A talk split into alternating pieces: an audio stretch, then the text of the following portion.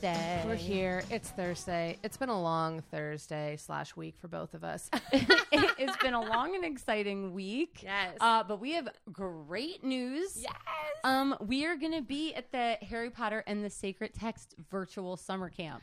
We're so excited. This is going to be a ticket, a, a camp where you can buy tickets to. And because we all can't go out and do the things that we want to do this summer, get online and join the summer camp where you'll be able to hear all sorts of lectures and webinars and classes from all sorts of people who are very influential in the Harry Potter world. Yeah, and the world world, too. The world like, world, there are pe- yeah. People like John Green are giving mm-hmm. um, lectures. And I... I know when you get on and you look at the tickets, like the first ones are like really expensive. Mm-hmm. They're the tickets that are like for the whole weekend. Yeah. But we are the cheap tickets at yes. the bottom listed for August second.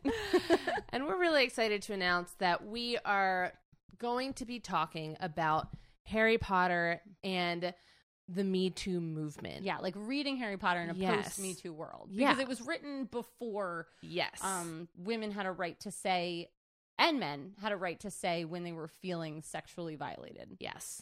And we're really excited. We have been digging through the text over the past couple weeks, trying to prepare for this. And we're really excited about what we're going to bring you and Harry Potter Sacred Text fans and the world in, uh, when is it, July? August second. August second. So you've got a little bit more than a month to buy some tickets. Yes. But we're not here to talk about that podcast. No, we're here to talk about our podcast, Herstory. On the Rocks. With Katie. And Allie. This is a podcast where we talk about famous women in history. And we talk about good women and bad women. And what's the next line? Non-fictional women. Fictional, non-fictional women from all times and places. Because women have nuance. Yes, they do. And women also sometimes have a cocktail in their hand, like we do for this whole show, because we're drinking. We have two cocktails every week and bonus every beer week. or uh, bonus wine. We have some very nice, refreshing bonus beer this evening. And it is the reason that we get so many facts wrong. That and the internet's chock full of lies. So we are trash. Yes. Uh, I know my sister has been like back listening, so she's like yelling at me for things I said in season two, and I'm like, I don't remember that. Like literally, I don't. But I'm glad that she's doing it. Yeah, me too. Uh, so, but before we get into it, you might be busy. You're, You're cross-stitching. A or garden. Planting. Yes, planting a garden. You have some hothouse tomatoes that need tending to. It is just that time of year where if you get lazy and don't yep. water your plants, oh my gosh, they fry. Die. They fry in the sun. So you're doing that, and you have your gardening gloves on, and your gardening gloves can't open your iPhone. So we're going to describe what these women look like for you, so you have a picture in your mind while you're listening to their stories. So we're going to get a little... Physical, physical. Allie, who are you doing tonight and what does she look like? I am doing Patsy Mink, Ooh. who I am in love with. Um, Patsy Mink is, was a Japanese-American woman who wore typically a smart business suit. Mm. She had a round face with her hair cut short and hair sprayed up in like a loose perm. It was very of the era. Yeah. When she smiles, her nose crinkles up and it's Aww. super cute. And um, she often wore a lei over top of her business suit to show her deep Hawaiian roots. Mm. Love it. And for those of you who listen regularly, you know that in March, I put up pictures of my daughters dressed up as famous women, and two years ago I did Eliza as Patsy Mink, oh. so I'm going to show Katie right now. Oh my now. gosh, isn't so that adorable? Cute. We'll have to post it with the episode for sure. I love, I love that. Jinx, so who are you doing? What does she look like? I am doing uh, Ororo Munroe, aka Storm from X-Men. Storm is a tall, statuesque woman with an extremely muscular body. She has dark skin, full lips, and long flowing white hair um, that at one point changes dramatically, but we'll get to that. And in the X-Men of my youth, she can be seen wearing a white jumpsuit with a white cape pinned by two red pins with yellow X's. And she goes through a lot of costume changes, but like in my mind, that's what I see her as. Oh yeah, that's the Storm of the day. That's yeah. I mean, I think like in the movie, she's always wearing like a black jumpsuit yeah. or something like that. But I liked her in white. I liked her in white too. I feel like it really accentuated her hair. And fighting crime in white is risky. Really risky. uh, as a person who had their period all day on a very big job. Oh, um, no. Uh, I can relate. I was like, I need to wear who black. Shout it out. Um, yeah, that was terrible. I like there was nothing I could do all day today about it because my job is driving and there are no public restrooms anymore. Yeah. So anyways, that's it for Period Corner and Physical. On to the next section. What are we drinking tonight? It's white like Storm's hair. It is white like Storm's hair. It's so cool looking. I love it. So this is called a Brave New Storm. So cute. It is coconut milk, vodka, hopped grapefruit bitters, white cranberry juice, and you mix that all together, and then you just, with a little grater, shed some lime uh skin on it. What is that called? Zest. Zest. Thank you. I'm, sorry, I'm missing a crucial word. Shed. This is not a reptile. Lime zest. Cheers. Cheers. Oh, it's so good. Mm, it's yeah. like um, it's like a milkshake almost, but yeah, like a is. non-thick. It's very sweet. I and this is unsweetened coconut milk too. Mm-hmm. I love making cocktails with coconut milk. You do. I really do. But the zest. So obviously, it's really risky to put like the acidity of like mm-hmm. lime with like a milk, because doesn't it curdle? It can. I don't know if but, it would with coconut right. milk, but but that's why this zest is very interesting, because you yes. it tastes like you shouldn't be drinking it, but yeah. it's fine. It is. And also I like like because we always just put lime juice in it, and I was thinking like, what if we just put the zest on? Huh. You know what I'm saying? Yeah. I feel like it's gonna give it like more of a hint of lime than lime flavor. Oh yeah, and the vodka is so. completely hidden. And it's, it's virtually mm-hmm. non-existent. Yeah, I love it. Um, I also really like that, like because it's zest. When you put your nose to the drink, all you smell is lime. Lime, yeah, it's right on top. Mm. Great. I think so, that's the best description we've ever done of a cocktail. Yeah, probably. we, the Food Network needs to hire Food us. Network. So, what do you know about Storm? So, I don't know very much at all about Storm's backstory. I feel like as a kid, whenever you confronted Storm on television, she was already an established ex-person. Yes. So it's like, you know, you learn about Wolverine coming in to the crew, and you learn about Rogue, and you know that like Jean Grey like struggles with her powers, but Storm's yeah. never like that. She's no. just kind of like, bam, here she is. So I know that. I know that she is black, that she dates Black Panther at some point. Yes.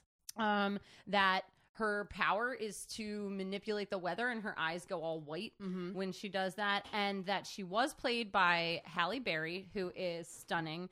And that Beyoncé, I think, is cast to play her now, but that's very controversial. Yes. And I really don't know if it's even true. Okay. So, so people, we'll get into that. People may have said she's up for the part, and then yes. everybody freaked everybody out. Everybody freaked out. Okay, okay. So we will talk so about that. That's, that's all I know. Okay.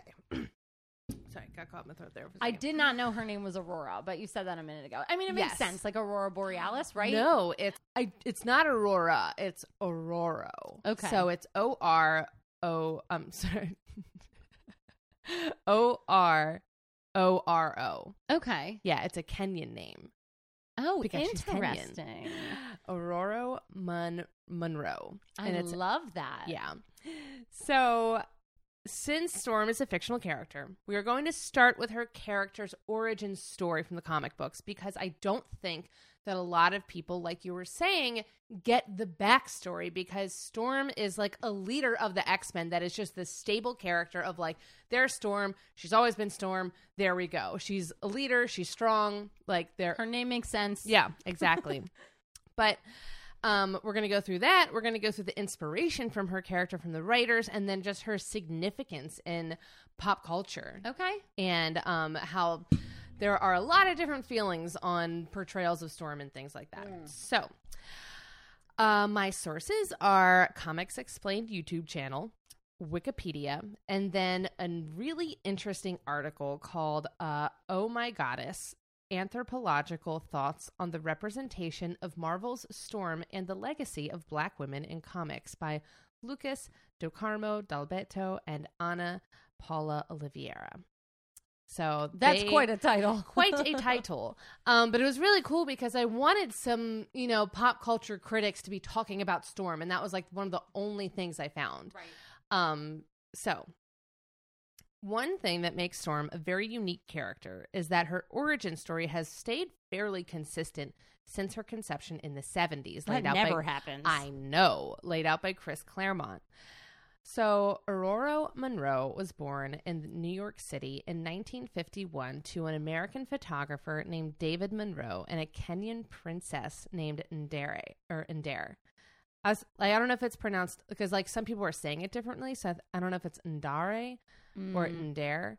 Um, but seeing their tiny white-haired baby, she had white hair from when she was a baby. It's like platinum white. Yes. Like Cisco white. Mm-hmm. Yeah. Cisco white.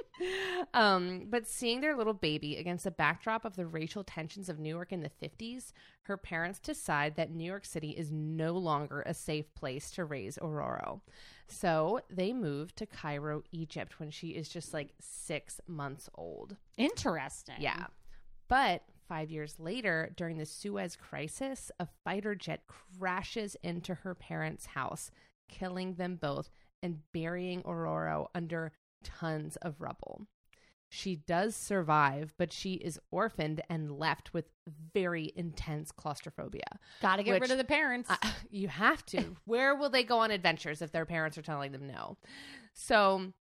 and her claustroph- claustrophobia, like, comes back up. It's kind of one of her only, like... Achilles heels. Yeah, okay. yeah.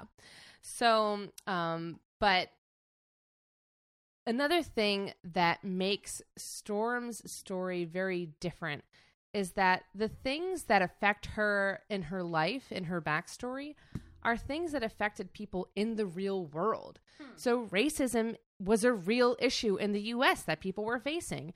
The Suez Crisis really did destroy homes and kill people.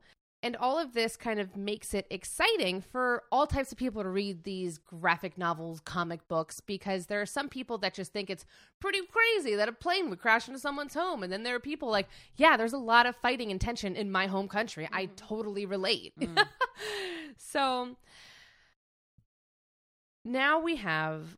Ororo, orphaned and alone in the streets of Cairo, during doing just everything she can to survive. And she comes into contact with a local criminal ringleader named Ahmed El Jabbar. He recruits Ororo and learns, and she learns how to be a prolific thief and pickpocketer. And it is here in the streets of Cairo where she lifts a man's wallet only to have him turn around and leave her paralyzed. This man was Professor Charles Xavier. So he like stuns her and she can't move. And then he just like takes his wallet back and just like leaves her alone. She goes on. She's like, what the fuck was that? Was he in his wheelchair at this point? No, he's, he's walking. walking. This is pre-crippling. Okay. What happened to him? Do you know? I really don't. Okay. Um, I should know. It probably has something to do with Magneto. Ooh, uh, no. It probably has something to do with the battle that got him. It's like the Grindelwald Dumbledore thing. They were friends, then they weren't friends yeah. type deal. Magneto's backstory is wild. Yeah. The Holocaust stuff. Yeah. That's real sad. But I have no idea what happened to him. Um, I'm not a good nerd. I'm this sorry. Is the thing. And to all the nerds out there, I really do apologize because it's, we're talking about decades of stories. Oh, that yeah. You have, have to throw it together. Yeah. You, we have to throw it together in a week. So um, I'm not going to go find all of Storm's backstories. I did my best effort to like research them and figure out the pivotal moments, but right. um, I also don't want to just like tell her story from A to Z if people are, are not into it, you know? Yeah, so, for sure. But be- I think it's neat that like, so she attempts to steal Xavier's wallet. Yeah. And he can like see people in yeah. their like head. So mm-hmm. he probably saw it coming anyway. Yeah. Okay. Yeah. Very cool. And so he gets his wallet back and you know, that's like it. Like they, neither of them realize that like they are going to be so involved that in they're each both other's mutants. Lives. Yeah. They, they don't, don't realize that. that they're okay. mutants. So she continues pickpocketing and stealing, but Ahmed doesn't just use his army of poor children, child thieves to steal um, wallets. He uses them to steal like artifacts and he's like grooming some of them to be more prolific than others uh, and especially Storm. So Storm also Like, she has her powers eventually, and we'll get to those. But she is also a trained martial artist. Like, oh. she is incredibly strong, and she's a really good fighter. And it's something that you'd only see in one storyline, which we'll talk about later. But um, but yeah, so she, not a lot of people know that she's an, a very experienced martial artist. Well, so, her muscles. Yeah. You can, that you can see you can through her spandex. She does something. Also, I don't know why I second guessed myself. Here's what I just Googled. Charles Xavier loses his ability to walk after he w- a shot was fired at Magneto, hits him in the lower back. There we go. There you go. That's it. Told ya. So, and it's in one of these uh, missions of stealing these artifacts where things go awry. And Ororo gets caught by this old guru type of guy who lives in this cave and basically carves his visions of the future. And when he sees Ororo, he's like, bitch, you're going to change the world one day. And she's like, no, I'm just an orphan. Like, I, I, I, I can't, I won't. And he's like, you will. And she's just looking around, and he has all these drawings of her as an adult with these powers. And there's a mysterious older man in a wheelchair in some of the pictures. Oh. And she just keeps telling him, like, you got the wrong girl. And he's like, mm, you'll see. So she kind of blows him off, and then she gets involved with some other orphan gangs. And just years later, in another incident, she gets attacked by a group of men she stole a camera from. So they surround her, and it's a very scary image because it's this young black girl and all these like white men with guns, which is just like the worst image. That's horrifying. And all of a sudden, she like floats up into the air, her eyes turn white, and her powers manifest.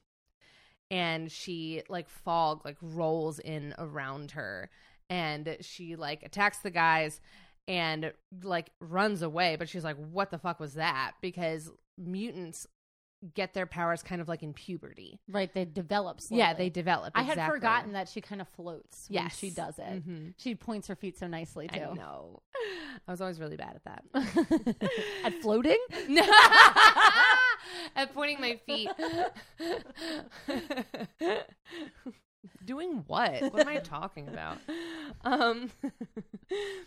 Um. So they start to hunt her because These men. she didn't realize that the men that she stole the camera from are specifically mutant hunters. Uh, they're like poachers, that's what but they for were humans. Ex- okay. for, for mutants. Yeah, and that's exactly what they were doing in that area. So they start to hunt her, and they eventually shoot her with a tranquilizing gun because she just found out she had power. She doesn't know how to use them. So they shoot her with a tranquilizing gun, but as they start to surround her again, a young, strong black man with arrows slung over his shoulders comes out of the woods.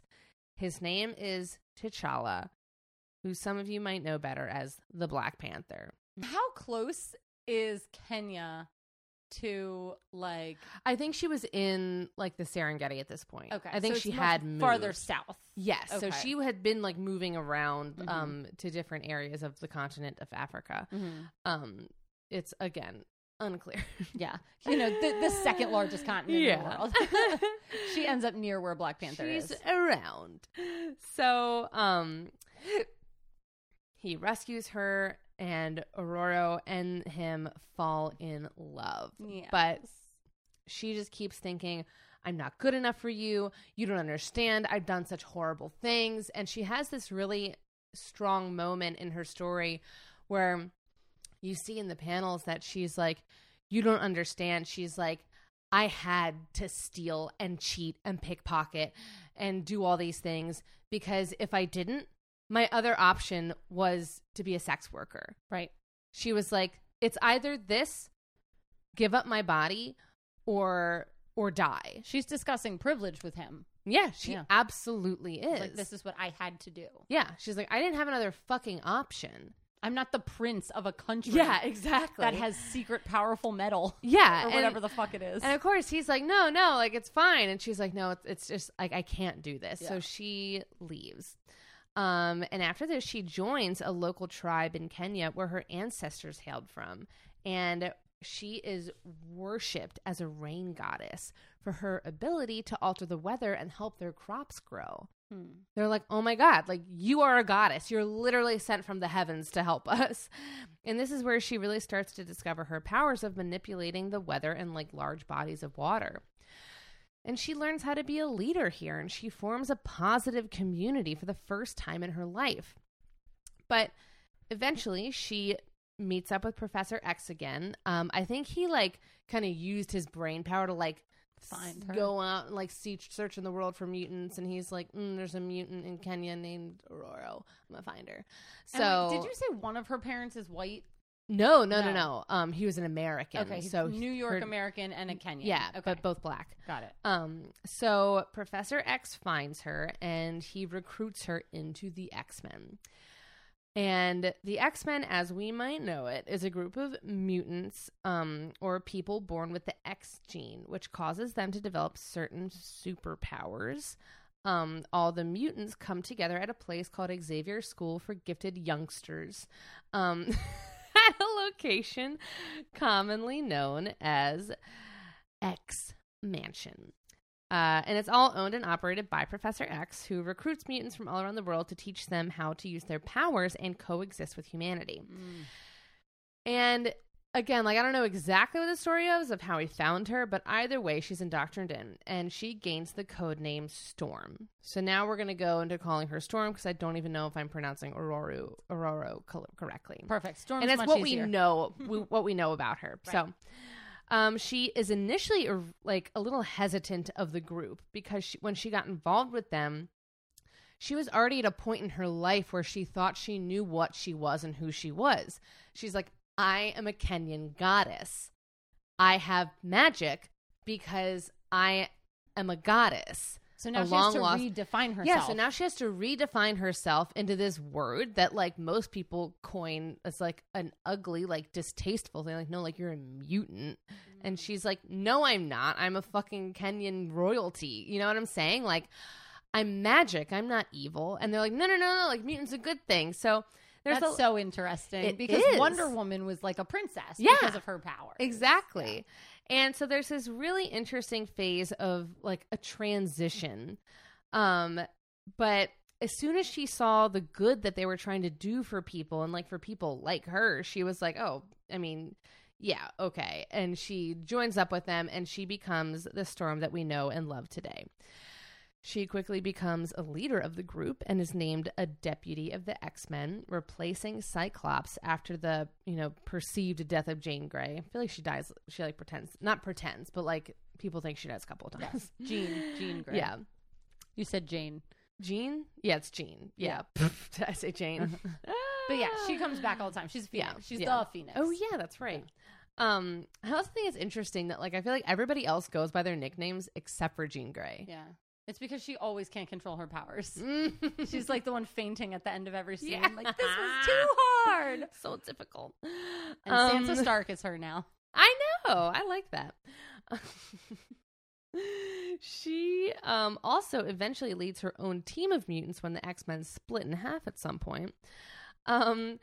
Over the years, Storm could be seen battling demons of her past, altering the weather to fight evil forces, and leading the X-Men into countless victories. There's also this really amazing storyline where she becomes the leader of these groups called the Morlocks. Like, she rescues them from this evil tyrant, and she becomes their leader, again, because she's just a natural-born leader. And in this storyline, we see her... And the person she's fighting against, I think it's some person like named like Calypso or something like that. And Calypso is like, I'll fight you, but you're not allowed to use your powers. And then Storm just goes, okay. And Calypso's like, hmm, I got this in the bag.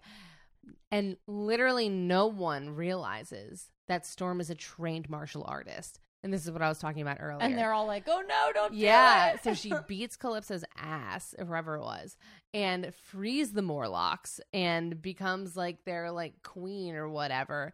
And it sets up, like, a whole new storyline for Storm where she's, like, now in charge of all these people. And, like, she has this skill that nobody really knew she had. And she's a badass. They only needed her to create fog so their plane could be cloaked. Yeah, exactly.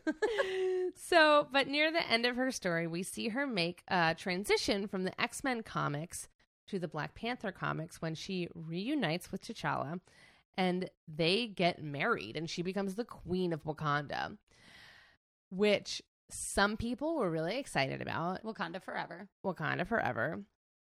And other people were like, are you just putting them together because they're like black. The two black characters, yeah. like the two African characters? Like, you know what I'm saying? Because this was in two thousand six. Right. So some people are like, well, what is going on exactly here? Like, are you just trying to placate us? Like, because it wasn't like Black Panther had been kind of being reintroduced over many issues. It was just like, from what I understand, it was like he was in it at one point and then gone. Yeah, exactly. Okay. And then like, because like, yeah. Anyways, so some people hated it. Some people loved it. It's very mixed bag, as all stuff with comics is. Right.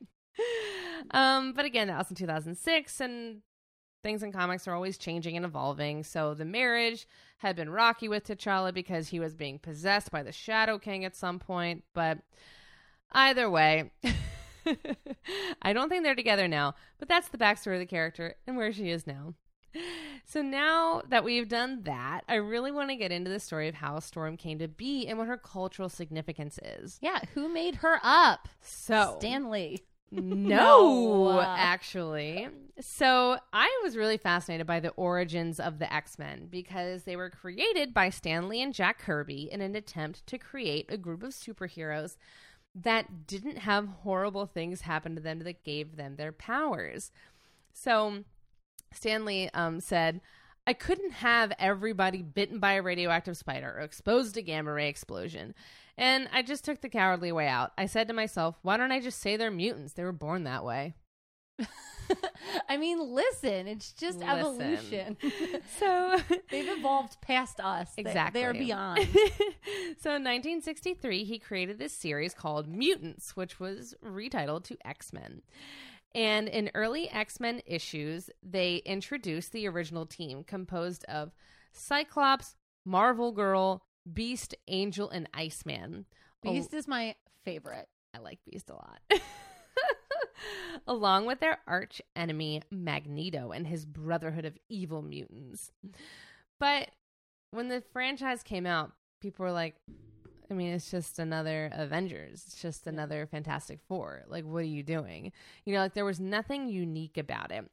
And it took a long time for the franchise to get it right. It even got to the point where they were releasing new issues every two months because they were just not selling. But out of the corner of a meeting one day when they were like, all right, we're going to just sink this project unless someone wants it. And a man named Chris Claremont raised his hand and said, I'll take it. And Chris Claremont took over the series and basically saved X-Men and made it into what it is today. That is vision. Yeah. And this is where we get Storm. Her first appearance was in the nineteen seventy-five Giant Size X-Men issue number one, which was another attempt and the first successful attempt to revive the series. Instead of focusing on primary white Anglo-Saxon characters, the series is like, hmm, maybe we should add some more diverse people. Maybe attract more diverse audience because people other than white males read fucking comic books and like nerd shit. Wait, what? What? So the, quote, all new, all different X-Men were led by Cyclops from the original team and consisted of newly created Colossus from the Soviet Union, Russia, mm-hmm. Nightcrawler from West Germany, Germany, Storm from Kenya, and Thunderbird. Um, he was a Native American of Apache descent. And then three previously introduced characters. We have the Banshee from Ireland, Sunfire from Japan, and Wolverine from Canada. Yeah, Logan. Didn't realize that he was from Canada, and I love it. It also fits. Yeah, it really does. It fits Hugh Jackman yeah. to be Canadian. So in order to kind of um, fit it into the existing storyline so that was, it didn't seem like there was just a whole new series, they wrote it in as if this new diverse group had to bail out the original team who had disappeared during a mission. Typical foreigners taking our jobs, am I right? Immigrants, get the job done. Didn't you know? So, surprise, surprise, when they added a more diverse team, the comics started selling again and the series took off. Because this is what makes the comic world so interesting. Since they have the ability to change storylines, they're always adapting to what's going on in the world and, frankly, what will boost sales. They're like, people don't want to see a bunch of white people running around in latex and capes anymore. Like, and no, they want not to even see white people. Yeah, the, I know. It, it gets boring. Like, I'm so tired of the same exact story for every single character. Like, give me somebody new. Exactly. Representation's good for everybody. It really is. So, when Storm was first being conceived as a character, she was actually an amalgamation of two different characters from comic books. Black Cat from the Spider-Man comics and Typhoon, who was like a Greek god sort of character in some kind of Hercules series or something like that. So she was originally going to be a male character, but they were like, all the new characters we're kind of coming up with are men. I think we need to add a woman. So they changed her to a strong black female with white flowing hair. And critics initially didn't want her to have white hair because they were like, it's going to be too grandma. She's going to look like an old lady. But the artist, Dave Cockrum, was like insisting on it. He was like, no, it's going to be sick and iconic. But also, I didn't think about this. I was listening to a podcast earlier today just about two people talking about Storm, mm-hmm. um, just because I wanted to get a feel for like how people in the culture, like nerd culture, actually feel, feel about, about it. Yeah. And uh, there's a lot of dissent on her hair because some people are like, the only black female superhero we have right now has white woman hair. Right. And it's kind of like, come on. Like, you know, 'cause like, and I understand like that it's like a, for drawing, like whatever, but like, I do understand the frustration of like, you know, that's not how her hair would oh, be. I thought she was white when I was a kid. Really? I, I gave her kind of like the same um vibe that I gave Jasmine. Mm. Like I was like, yeah, she's just a white woman, just a little bit tan. Yeah, you know, like I tan. in, in my head, I didn't make that connection right. until I was much older, and I was like, oh, yeah, no, absolutely. But I mean, now we have uh, all of uh, the Black Panther crew, yeah, winning Oscars for oh like best gosh. costumes, amazing, because that shit is awesome. It is, um, but. It was also especially important that Storm was black because, as we know from just how fucked up the world is, there was not a lot of representation for women of color in comics. Right. And let's be clear, it's not because women, and especially women of color, were not interested. Jackie Ormez, who we will absolutely cover in the future, was writing comic books with black female leads as early as nineteen thirty-seven with her series Torchy Brown. And it was through Torchy Brown that Ormez became the first African-American woman to produce a nationally appearing comic strip. That's so in cool. the thirties. That's incredible. Yeah. I literally almost texted you and I was like, I'm not doing Storm. I'm doing Jackie Ormez this week. We will do her eventually because I find her fascinating. So, um, but of course, right now we're talking about the, you know, previously white male dominated world of action comics, which is is a whole different ballgame than like the Sunday strip. Mm-hmm. But but the previously white male dominated world. Just, yes. Just period. It, yeah. Not yeah. like of comics. True, true, true, true, true. um, action comics did have a few black male characters, with Luke Cage appearing in nineteen seventy-two, Black Panther appearing in nineteen sixty-six, and the earliest Gabe Jones appearing in nineteen sixty-three. And the same year that Storm and premiered... And Frozone. Oh, my from gosh. From The Incredibles. Where is my super suit? Such a good movie. Um, um, da, da, da, da. Okay. But the same year that Storm premiered, there was one other black female um, comic book character by the name of Misty Knight, who was a supporting character in the series Marvel Premiere. I was having a really hard time finding a lot of information on that because I didn't quite understand it because it's a very vague name, mm. Marvel Premiere, um, and I've never heard of it before. Um, but as far as mainstream action comic book female stars of color, Storm is like number one for sure. Oh, yeah. And she has remained one of the most recognizable and successful black female characters just like of all time. She is also just a really interesting backstory that highlights her Kenyan roots, her turbulent childhood, and her struggles as a black female. And this is what really separated her from really any other female superhero at the time. So I took this straight from that article that I cited at the, at the top of the um, story. The female characters then existing, such as Wonder Woman, Invisible Woman, and Marvel Girl, have attributes that recur in the concept of the good girl. She is a beauty characterized by youth and lines that fit mainstream ideas, a Caucasian woman with an attractive body and an angelic face. Femininity and aesthetics are crucial elements in these women. Also, the feminine is represented in the code names which the characters adopt. Wonder Woman, like mm. Supergirl, Marvel Girl, like, you know, like Miss Marvel. Yeah, Miz Marvel, Invisible Woman, like, which I had not even thought of. The fact that there's power in her name just being Storm. Mm-hmm.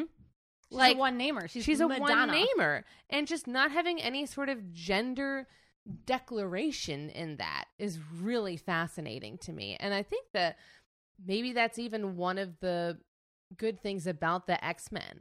Oh, in general, yeah. They did that a lot because, I mean, obviously Jean Grey we know is Jean Grey. But Rogue, but Jubilee. Ju- yeah, exactly. You know, like, those are very ambiguous names. Mm-hmm. Um, but, and we also have Storm representing this new kind of radicalized beauty, highlighting her dark skin and this, like, tribalness, but, which was also kind of turned into, like, an exotic stereotype. Mm, okay. Um... And in the first issue, we do see her flying through the air with her breasts exposed, something that is definitely not done to white characters. So okay. There is some criticism on, like, is she overly sexualized as a black woman? Right. Or is, like, is this what you think of Kenyan culture? Yeah, like, exactly. What do you actually know of Kenyan culture? Right. Right. Um, and then we also have some problematic scenes where Jean Grey and her are becoming friends, but their friendship is kind of blossoming blossoming out of Jean Grey trying to quote unquote civilize her. Oh, yuck. And Storm is in these scenes and she's like, what do you mean I can't swim naked at the pool at the Xavier Academy? And every- I ask that question all the time. All the time. And everyone's always trying to tell her what to wear and to put on appropriate clothing, which all adds up to this stereotype of the over-sexualized, tribalized black woman. You know what I'm saying? And it's yeah. like... like and it's like the savages atmosphere of like yes. what's laid on Native American people. Like, yeah. you're a savage. Let me show you how to do it correctly. Exactly. Um, but of course, like, some women take all this very differently. Some women love seeing a black woman who loves her body. And I've also heard a lot of people talk about how Storm and Jean Grey's relationship is really powerful as a symbol of female friendship, which is something we didn't really get to see often as kids. You and I talk about that all the time. Yeah. There's how- always a girl with the crew of boys. Yeah, exactly. And her and Jean Grey, like, apparently in the comics, like, really stick together for years. So it's all... With, um, I just picture them running and then it uh, freeze frames. I've also been two characters from that era of X-Men at your Halloween party. Yes, you have. Mm. Rogue and Jubilee. That Rogue costume was my best work. Uh, I want to like. I want you to recreate it this mm, year. It's I, I so should. Good. Mm. So, um, but yeah. So after about ten years. Author Chris Claremont, who has stated many times that Storm is his favorite character, was like, all right, we need to do something new with Storm. So haircut, haircut, haircut. In the eighties, we see Storm undergo a transformation. She goes to Japan and forms this really strong connection with a Japanese female ninja mutant named Yukio. And she changes her whole look. She starts wearing black leather pants and a leather vest, but the most dramatic change was her long flowing hair was cut into a big white mohawk. The author said that he was just trying to get Storm like out of her rut and give her a new independent look and attitude. But another writer claims that it was just a bad joke gotten out of hand. But for a lot of young readers, it represented the idea that maybe Storm was queer. Mm. It wasn't lost on people that she goes on an international trip, has a life-changing experience with another female mutant that she gets very close to, and then all of a sudden chops off all her hair, which is typically seen as a rejection of male beauty standards and the patriarchy. I'm just saying, bisexual Storm is the kind of shit I am super behind. Hey, if you cannot read yourself in a comic book, then stop reading comics. Yes, like, exactly. You know what I mean? Like, if find that, a new comic book that you, you know what I'm saying? Right, like, yeah. It represents you. Totally. If you are bi or queer in any way and you want to read Storm as that way, yes. Go for it. Please. Absolutely. Like, I just, I love it. And you also, like, when you look at Storm from this era, all I see is Rosa Diaz from Brooklyn Nine-Nine. Yes. Yeah. I absolutely. Mean, she looks exactly like her. I also found it very, very fascinating. You know how there was always like, and I don't know how true this goes back to in the comics, but how there was always like that thing between Rogue, um, Marie, and Logan or Wolverine. Mm-hmm. And it just, I always felt like Storm and Wolverine were such a better fit, but she yeah. was never attracted to him. Mm-mm. She was never attracted to Cyclops. She had very platonic yeah. relationships with those men. Yeah, absolutely. And I feel like like there's like one like I th- like I was re obviously like it's been nineteen seventy-five. Mm-hmm. How many years? It's like fifty years. Yeah, I'm now. Sure she's had multiple relationships. Yeah, and like we're gonna talk about some of them. And she even does date Wolverine for like a very small bit. But like I feel like they were like mm, that was a mistake. They're yeah. coworkers.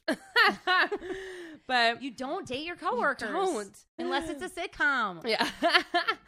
And also, like, so if we're talking about her relationships, I mean, if we open up the idea that she is bisexual and in relationship with Yuki, it also adds to her list of like non-white people that she's had relationships with. So her other old flames include Forge, a Native American, Khan, an alien apparently, and this article was like, and Wolverine, who's Canadian. I was like, but he's still white. Yeah. Like, but and some people have been critical of this, you know. And then T'Challa, the Black Panther, and people are like, like why can't, you know what I'm saying? Like, is Marvel afraid to draw an interracial character? Like, what's the deal with this? Or, like, mm. are you s- just celebrating, like, you know?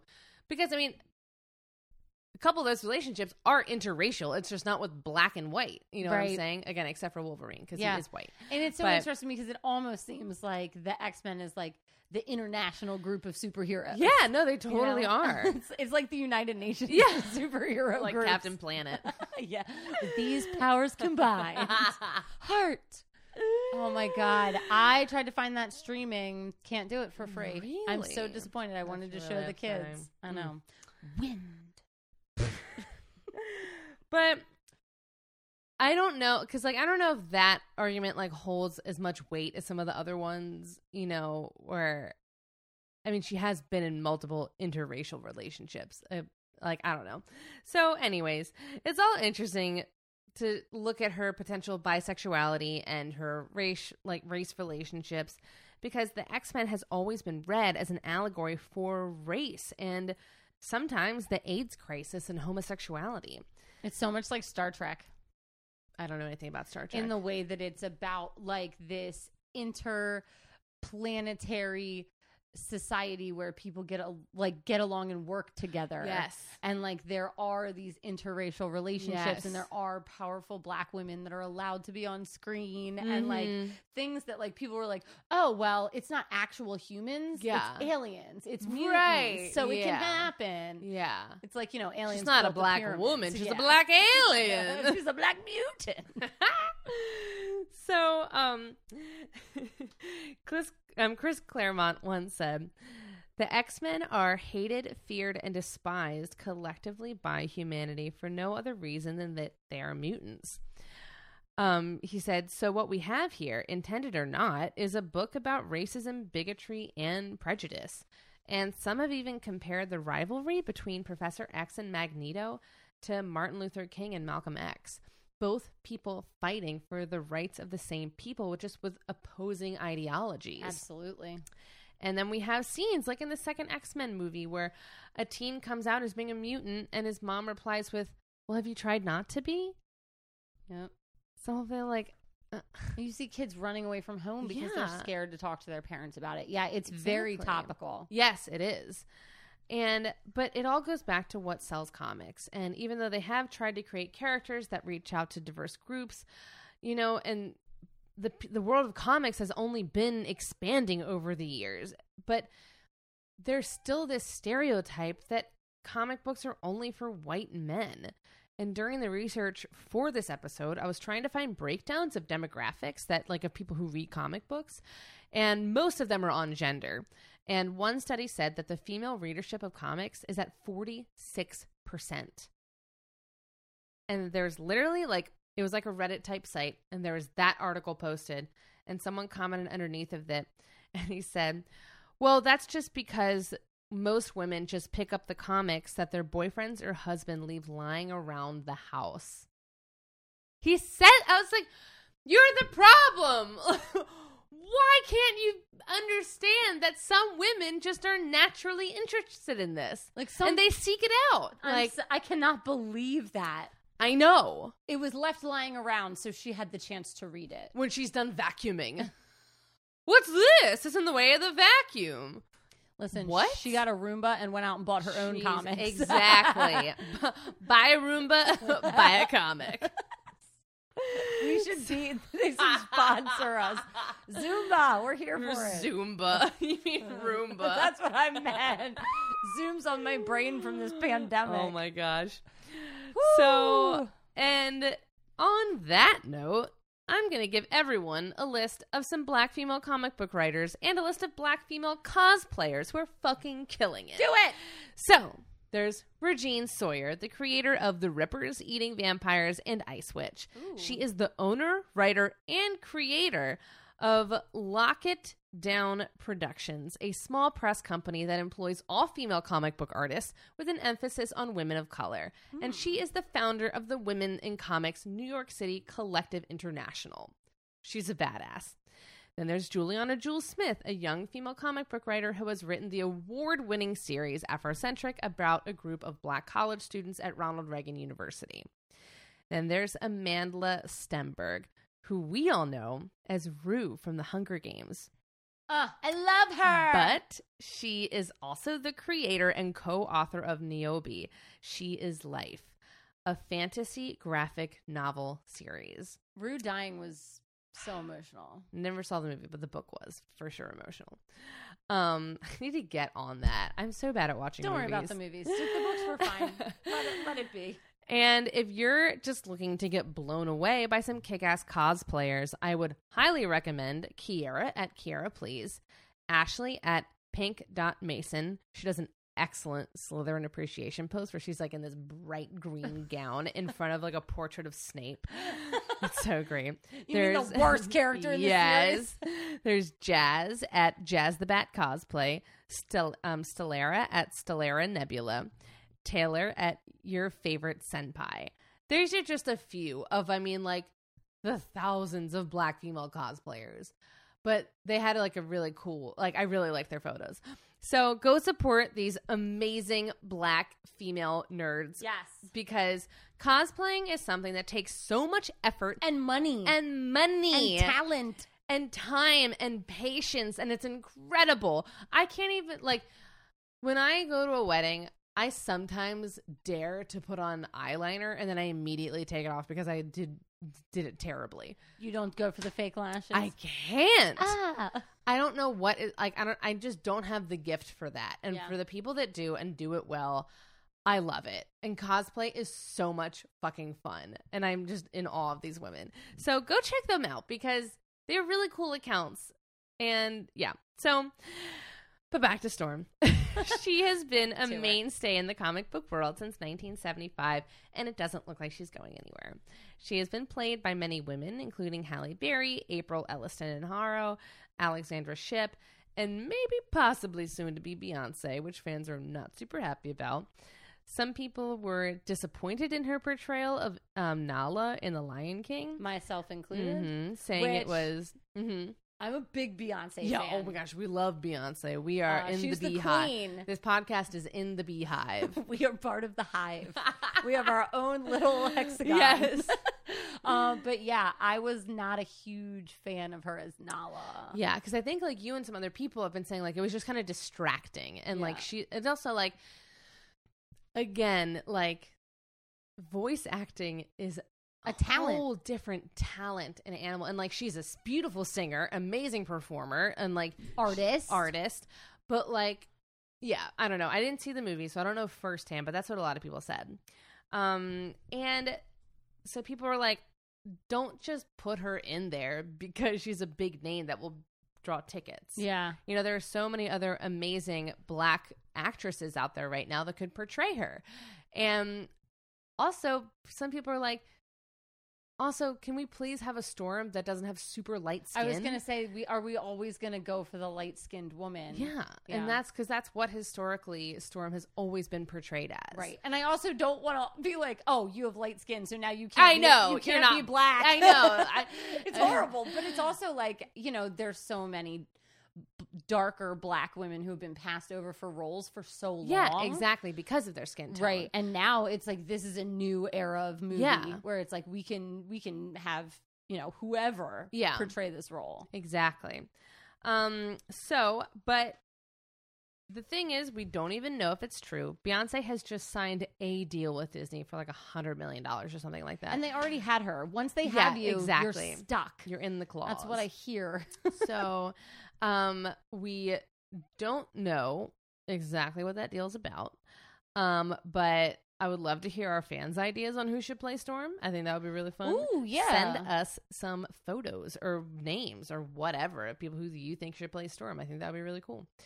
Um, but another person, like, and this is the thing too, this next Black Panther movie, which Storm will be a part of, mm-hmm, it's also a time for them to get Storm right. Yeah. Because from when I was listening to that podcast earlier, um, which is called The Perfect Podcast, they were just talking about Storm, and they're like, I feel like every movie she's in, Storm is played as kind of weak, mm-hmm, and passive. And really in the comic books, she is a leader.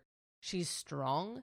She is decisive, and there's just like they were joking about how like they're like, God, just get Chris Claremont to write the movies because he's so good at writing the comic books. Like, yeah, I mean, every scene that she's in in every movie and show, it's just Cyclops going Storm, and then she does her thing, yeah, after he requests her, exactly, to do her thing. It's like, you're there in case we need you, girl. Yeah, exactly. And like, apparently, like this is something like it's not even just that Marvel has done a disservice to Storm. Marvel has done a disservice to all of their female characters in the X-Men movies, mm-hmm, where like they just have not been represented as well as the male characters. For and sure. Obviously, I don't, I don't even know if Marvel's really made a good X-Men movie yet. Not, not From what to, I hear, no. Not to the caliber of what we now expect from the Avengers series. Yes. So, and again, like, no shade on Halle Berry. Yeah. She, and it's like, I liked that set of movies. Yeah, I, I did. I really enjoyed those, the movies, the, that Mystique, that, yep, Storm, that Rogue. I thought they did a great job. Yep. But it is definitely not up to snuff with what they just did with the Avengers. Yes. So there's definitely some work to be done. Um, but whoever plays her, it will be amazing, and I think the world can always use more black voices, and specifically black female voices, in the world of comics and beyond. And I would like to end on a quote from her in one of the movies. She said, "We live in an age of darkness, a world full of fear, hate, and intolerance. But in every age, there are those who fight against it." And that's the story of Storm, or Ororo, Ororo Munroe. I love it. It was that's so cool. I didn't know half of that shit. More, yeah. more than half. I didn't know yeah. seventy-five percent of that. Yeah. That's great. Very exciting. So we need to get some more cocktails. Let's we'll do it. We'll be back. Bye. Stay safe.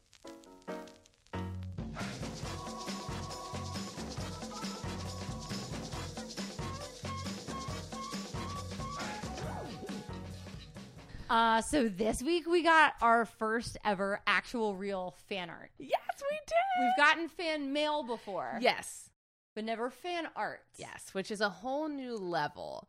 And it's beautiful. And it's not even like, I mean, this is legit cross-stitch women, well-behaved women rarely make history with tons of women on it, and it's amazing. So, from Doctor Misty Benz, of course. Our resident scientist. Who's incredible. I told her uh, on Twitter we're going to have to call these women the uh, Misty fourteen. And every time we do one from now on, it's like, oh, she was one of the Misty fourteen. Because yes. we've done more than half of these women. But yes. There are some that we have not. Yes. So I'm excited about that. Yeah. No, me too. It's like, and it does like, because I feel like it's a good thing for us to look at, to be like, oh, and like, because sometimes we're stumped. We're like, oh, who should we do? Like, You know, and I feel like that's a good thing to now look to, of like, we need to do a Miss D fourteen, a yeah. Miss Teen. It's time. It's time. Uh, um, but if you want to see it, go and look at our Instagram or Twitter yes. or Facebook or wherever, because or LinkedIn. Yeah. It's there. And it is beautiful. It really is. Um, and Misty posted the pattern for people. Yeah, she did. I'm, a, I'm not going to lie. I'm especially impressed with Empress Wu. That oh, it's the, the flowers in her hair. She has flowers in her hair. Ugh. I'm I mean, obsessed. Susan B. Anthony looks pretty simple, but Lady Godiva is just some yellow. Yeah.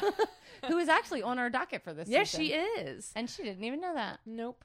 Mm-hmm. Um, all right. Think perfect. About how many different color yarns she had to buy for that. It's not yarn. It's string. It's it's thread. Yeah, I think it is string. Thread. I don't know the um, difference between horses words. And ponies. um, so good callback. Well, do you want to know what you're drinking? I do. It looks amazing. Okay. This is called Title Equality. Ooh. And it is three ounces of mango juice, an ounce of vodka, an ounce of Grand Marnier, and a half an ounce of lime juice. Ooh. In a martini glass with a sugared rim. Ugh. Cheers. I always mean Cheers. To do a sugared rim and I forget. Mmm. I mean, like everything with mango, it's so good. It's very good. I knew it was going to be good from just the color. I can't believe mm. there's like two ounces of Like liquor, liquor, mm. liquor in here. Liquor, liquor. Mm, that's not so liqueur. Good. Not liqueur, but liquor. A spirit, if you will. I will. Mm. Mm. Man, that's tasty. It is. It's just mango juice. Mango juice with sugar. Yep. That's all. All right. Tell me what you know about Patsy Mink. All right. I think she was Hawaiian. Mm-hmm. And I want to say she was like in politics or something. Mm-hmm. Um, but that's really all I know.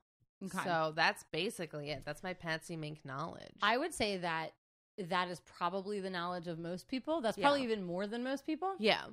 And Patsy Mink is the most important woman in America that nobody knows about. Really? Yeah. Did she do Title nine? She did. That's oh a great God. guess. Did you guess from the title of my from cocktail? From the cocktail, yeah. Title Equality. That's insane. Yeah. Okay. I, now I'm just stoked beyond belief for her story. She's incredible. She did more. And as a teacher, obviously, Title nine is like out of this world important. But just yeah. Patsy Mink, like obviously Title nine is the most famous thing she ever did. But she just went fist blazing the whole time mm. and I'm obsessed with her and I think she's great and I just want more people to know her name, so I can't wait to hear her story, especially because yeah. like I was all I was already excited because like I don't really know who she is, mm-hmm. but now that I know that she's connected to Title nine, I'm very interested. Yeah. Um so let's get into it. We need to. Ugh, okay. okay. God. All right. So sources. I there is a documentary about her called Patsy Mink Ahead of the Majority. Mm. There is that's mostly about Title nine and it's half narrated by her daughter, which is super cool. Oh, that's cool. Um, there are a couple of good podcasts. The podcast I Don't Know Her and the podcast um like Good Bitch Bad Bitch, like instead of Good Witch Bad Witch, it was just super cute. That did a thing on her. Um, and then obviously Wikipedia, if you just mm-hmm. type in her name on Google, it'll give you a oh, whole sure bunch of articles. Of stuff comes up. Yeah. But none of them list Title nine, like in the short list creds, hmm. which is like, you would think that's the first thing that comes up, yeah. but it's so buried in all of her politics that oh, like, okay. it doesn't often pop up with her name. So Patsy Takamoto was born on December sixth, nineteen twenty-seven on a sugar plantation in Maui, Hawaii. She was third-generation Japanese-American. Oh. Her grandparents had moved to Hawaii in the late eighteen hundreds and had eleven children in Hawaii. Wow. And I need to learn more about this because I didn't know this, but they had been recruited in Japan to come work on sugar plantations in Hawaii. Well, I know that they brought um, from our Luluakalani episode. Okay. I knew they brought a lot of people over from China. Okay. But I didn't realize that Japan was also having people come over. That's very interesting. It is. So it looks like it. Hawaii has one Such of those histories that like history. It's so much that I feel like freaking, what is it, Dan Carlin needs to do like a real intense deep dive on it. You know what I'm saying? Somebody's got to give me like the entire. It's too when you dive into it, you get overwhelmed. You do. It's intimidating. You absolutely do. Hawaiian history just changed hands so many times. Yeah. Um. So her grandfather worked obviously on a sugar plantation and then did some other like odd jobs around Hawaii, mm-hmm. like mail delivery and store manager or whatever. Her grandmother insisted on her eleven children, specifically the daughters, getting an education. Mm. And one of those women was Patsy's mom. I love that. It's so cool that she's like, no, my girls also need to learn. So side feminism. Very important. Side feminism. I love this new corner. A little different. a little different than sad sexism. It is. It's a little different. I mean, it's caused by side sexism, but. But it needs to happen all the same. Through side sexism, side feminism arises. I love it. Like a lady Godiva. Exactly. Simple cross stitch, difficult story. Her mother. Oh my God. That's be the tagline for when we do a Miss Teen story. Oh my God. Her mother was Mitama Takayama, and I'm so sorry if I'm butchering this to our Japanese speaking listeners. My bad. Uh, and she was a homemaker. And her father, Sumatsu Takamoto, was a civil engineer. Oh. He, which is like city planning. That's like okay. what Ben Wyatt does. Okay. Oh, no. He's the budget. It's he's the budget. Chris. Chris is the city planner, right? No, he's the city manager. Um, Parks and Rec. I don't know who. The, oh, was it Mark Brandanowitz? No, he was just an architect. Well, I don't think he was a civil engineer. I think he was an architect. So I don't know what civil engineers do then, is the moral of this story. Nobody does. Oh. I'm just kidding. Many people do. Just it's not like us. A, I just feel like it's like a comptroller where you're okay. like, mm-hmm, mm-hmm. I'll vote for you. That's for that. a job. Absolutely. Yeah, you're exactly right. Comptroller, civil engineer, same in my brain. So he graduated from the University of Hawaii as the first Japanese American to have a civil engineering degree in Hawaii. What? And then for several years was the only Japanese American that was a civil engineer in Hawaii. So hmm. her dad is even breaking barriers. He was continually passed over for promotions that were only given to white men. God. And her father would like take her to campaign rallies and like talk to her about politics and about life. But obviously, and this is kind of jumping the gun a little bit, after World War Two, he kind of had to switch things up and like do a little bit of a different job because okay. Pearl Harbor is in Hawaii. Oh my God. And they're Japanese. Wait, but what year was she born? She's born in nineteen twenty-seven. Fuck. So this is okay. going to be the middle of her life that this oh happens. Oh my God. Yeah. So I do want to point out, I keep saying Japanese American, but keep in mind in the nineteen twenties, Hawaii was a territory. Oh, so it's not okay. a state until not like state, fifty-seven yeah. or fifty-eight, whatever, okay. something like that, maybe fifty-nine. So we were like several years before this is an American state, although it's an American territory. Patsy started her education when she was four, but in fourth grade, she moved into a more prestigious school that was mostly white kids. You had to speak English to go there, and you had to pass an entrance exam, meaning she's very smart. Okay. And remember, she is third generation Japanese American, and she knows just by looking around that the second generation Japanese Americans are treated way worse than her, are living in serious poverty. They're living on plantation camps.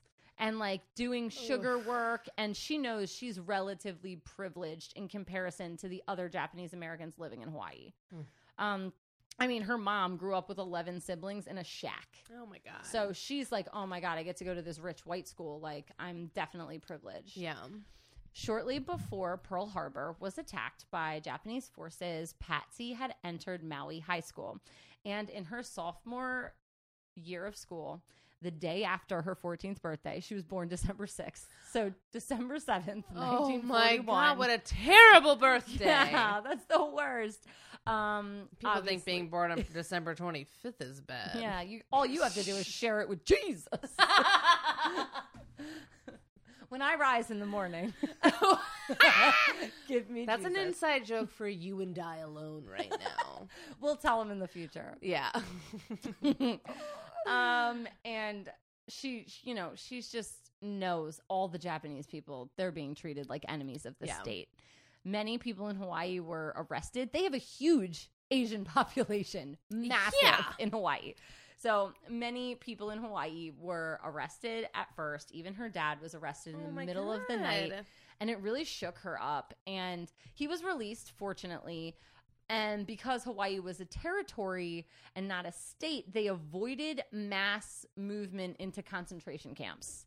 So they didn't have to follow the same laws that like everybody on the West Coast was following. Right. This was when she first became aware of the reach of the government into marginalized communities. Yeah. And it is deep. She's like, oh, they're doing shit to us. And whatever we say, who are they going to believe, us or right. them? And the answer mm. is them. Always. And it's similar to the conversation we could have about police brutality. You know what Absolutely. I mean? Absolutely. Like, the reach of the government can go too far. Yeah. It absolutely can. Specifically, if nobody hears your voice. Yeah. And if you're marginalized, people don't hear your voice. Mm-hmm. And it's specifically, like, and this is the whole thing. I'm, I've been thinking about this a lot with how, like, the tricks that they use to, to get their, to, uh, to hide Black voices and, like, voices of marginalized communities. Like, how everybody's all upset. They're like, oh, come on, Paw Patrol being canceled. And everyone who's like in the movement is like, we didn't ask for that. We're asking for basic rights. They're using the cancellation of fucking Paw Patrol to distract you from the movement because now you're upset about that and you're not upset about the fact that a man was killed by someone kneeling on his neck for eight and a half minutes. And the most bogus thing about it is all those people complaining about it yeah. are the people who are hardcore into capitalism on the internet. Yeah. So a private industry makes a private decision to mm-hmm. do what they want based on consumer demand. Yep. And you say, I you don't, don't like think it. So it's like, come on, that's exactly what you want, right? That's exactly what you want. Corporations to be making their own decisions based on popular demand, but not when it affects a cute police puppy. Are you or kidding my me? syrup or my syrup? And it's just my God. Again, but seriously though, don't get distracted by that shit. Yeah. Everyone just has to stay on the level stay and like focused. stay fucking focused. Yeah, man. And to like, again, don't look at what the corporations are doing. Look at what the fucking people are doing. Hell yeah. Preach. Preach! okay, okay, okay. But seriously, back to Patsy. Patsy. Uh, despite people's mistrust of her due to her race, she was very well liked. So in her senior year of high school, she decided to run for class president mm. and won. Becoming God, the, Patsy for president. I know. Still what now. What a grace. Still, still now. Come she, from the grave. She's dead, but still. Yeah. Somebody just read everything she already wrote. Please. She became the first girl to serve in this position at her high school, Maui High School. She followed this up by graduating as class valedictorian in nineteen ninety-four. Valedictorian. How do you say it? Valet? Valedictorian. Oh, I even spelled it right. Wow. That's like Vella, Vella, Vella, Vella, Vella Victorian. Um, I used to say standing ovation. God, you're so dyslexic. Until I am. I know. No, sorry, everybody. Allie actually is yeah, dyslexic. Yeah, yeah. Like, I'm not just... That wasn't a slight at other people that are learning disabled. Allie really is. I really am. And I'm making a joke Diagnosed. because I'm a terrible person. No, that's great. Ovation versus ovation. I, I love it. The B and B's are very confusing. Anyway, so this is... She's... She's killing it, and it's still in World War Two. She graduated in nineteen forty-four. So wow. she's just like... playing the game. She then attends the University of Hawaii with her end goal to be a doctor. She had wanted to be a doctor since she was a little girl, and she was working so hard on her studies. Mm. She double majors in zoology and chemistry. That's insane. She is crazy. During her sophomore year in college, she's elected as president of the pre-medical student club and was selected as a member of the varsity debate team. Damn. Then she decides she wants to branch out. So she's like, Like, I'm going to go to Pennsylvania to go to college. Pennsylvania? From Hawaii. Y'all, we've been. We're neighbors. It's not that great. It is just Marilyn's upstairs apartment. I mean, if she's moving to, like, Philly, I totally support it. Ah, her husband's from Philly. Look at okay. you. okay. A little foreshadow. You read this ahead of time. I, yeah, I looked up the Google Docs and I read your whole story. Damn. So, so she attends Wilson College, but just for a little bit, and then transfers to the University of Nebraska. This girl's trying to get Oh it. my gosh. She is like, I am going to the ruralest of the rural areas. I'm trying to find this country. No more palm trees, all the corn. Yeah. Please. The corn and whatever Pennsylvania has. Also corn. We got corn too. It's cool. Uh, but their roads like everybody suck. Has corn. They don't. Do they really not? Some places don't have corn. No. Like who? I don't know. The Rockies? Mm, yeah. Okay. So tweet us if you got corn. This university had a long-standing racial segregation policy where the students of boo. color, yeah, boo, the students of color had to sleep in different dorms. So she thought this was stupid and decided to create a coalition of students, parents, businesses, professors, et cetera, to combat the idea. She gets elected as the unaffiliated students of the University of Nebraska. So she's the president of the non-white S G A. And I like love it. Another S G A. And she successfully lobbies to get rid of the university's segregation policies. In That's college. Insane. She fucking stayed focused. She's focused. She's focused. Even though she was successful, she got really sick. Oh, no. And what? It was a serious thyroid condition. So she has to fly back to Hawaii in the middle of her senior year of oh college to get surgery and recover and finish her final year at the University of Hawaii. She ends up recovering. She gets better. It's nineteen forty-eight. She graduates with a double bachelor's degree in zoology and chemistry. True to form. She's like, I want to be a medical doctor. I've always wanted to do this. It's my dream since I was a baby. So she applied to somewhere between twelve and twenty medical schools. Whoa. So much money. Guess how many she got into? Okay, between twelve and twenty. Mm. Oh my gosh. You have to account for racism. And so, womanism. And womanism. Um, I'm going to guess zero. Zero. Zero I guess percent. right. I guess right based on sexism and, and racism. Zero. I win this horrible game of, of life. Price is right. I'm going to go one, Bob. Spin the wheel again, Bob. They're all zero because you're black. Exactly. Or in her case, Japanese. Of color or white. Just doesn't matter. Just a woman. Besides white. Yeah. So it's like, oh, I'm sorry. Your wheel is down the road. You can't use this wheel.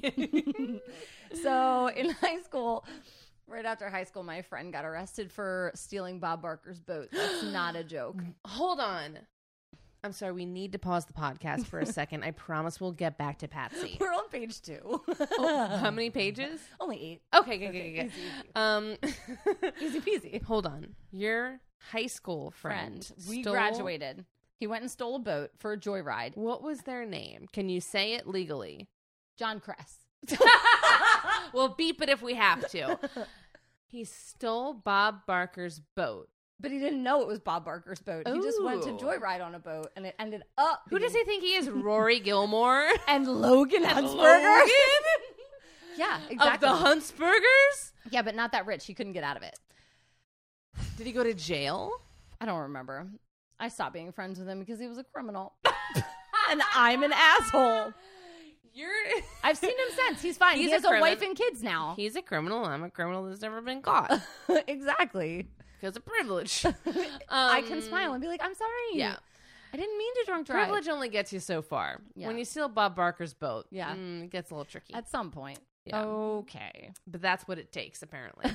Anyway. Don't piss off a more rich I'm white so, man. Yeah. So they are really trying to avoid women in medical school. Only Damn. two to three percent acceptance rate for women. And obviously, white women have a better chance. Yep.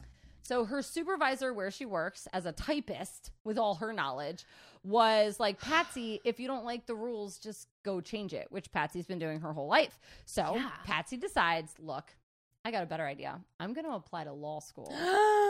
So she yes, applies she to Columbia, okay. who immediately says no. And then she applies to the University of Chicago Law, who accepts her. Mm. Shy city, baby. Yeah. The university lists her as a foreign student, You, I mean, it's still a territory. Okay, it's still a territory. But technically, if you're born in a territory of the United States, you're a citizen. Yeah, like Puerto Rico, Maybe Puerto Rican people. Vote, but... Yeah, but um, so she's listed as a foreign student and has to stay in like the international house dorms. But she becomes a very popular figure in the international house.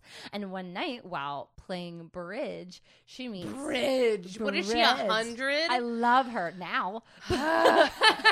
In the grave. I love that she meets John Francis Mink, mm.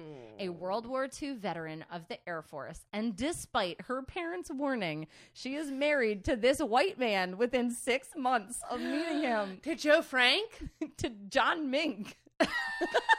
Isn't his middle name Frank? Francis, yeah. Francis. Yeah, yeah, yeah. Okay. Right, yeah. John Frank. So Joe Frank. Joe Frank. John. Joe Frank Mink. uh, yeah, six months. Six months. They're married, interracial couple together. I love it. Yes. That spring, I mean, she's so cute. How could you not? I know. She's adorable. But you can also be ugly and marry interracial. I know. No, no, no. no. I meant more the six-month part. Not the interracial. I knew what you meant, but I wanted to make you uncomfortable. Okay. Okay. You succeeded. That spring, she got her Juris degree, Juris doctor degree, and he graduated with his master's in geology, and they were off to live what I like to call H E A. Happily ever after. It's great. He likes rocks. She's from like the land of cool rocks uh, to look at. Of volcanic rocks. Vulcan- volcanic. This is the second story on a bad day.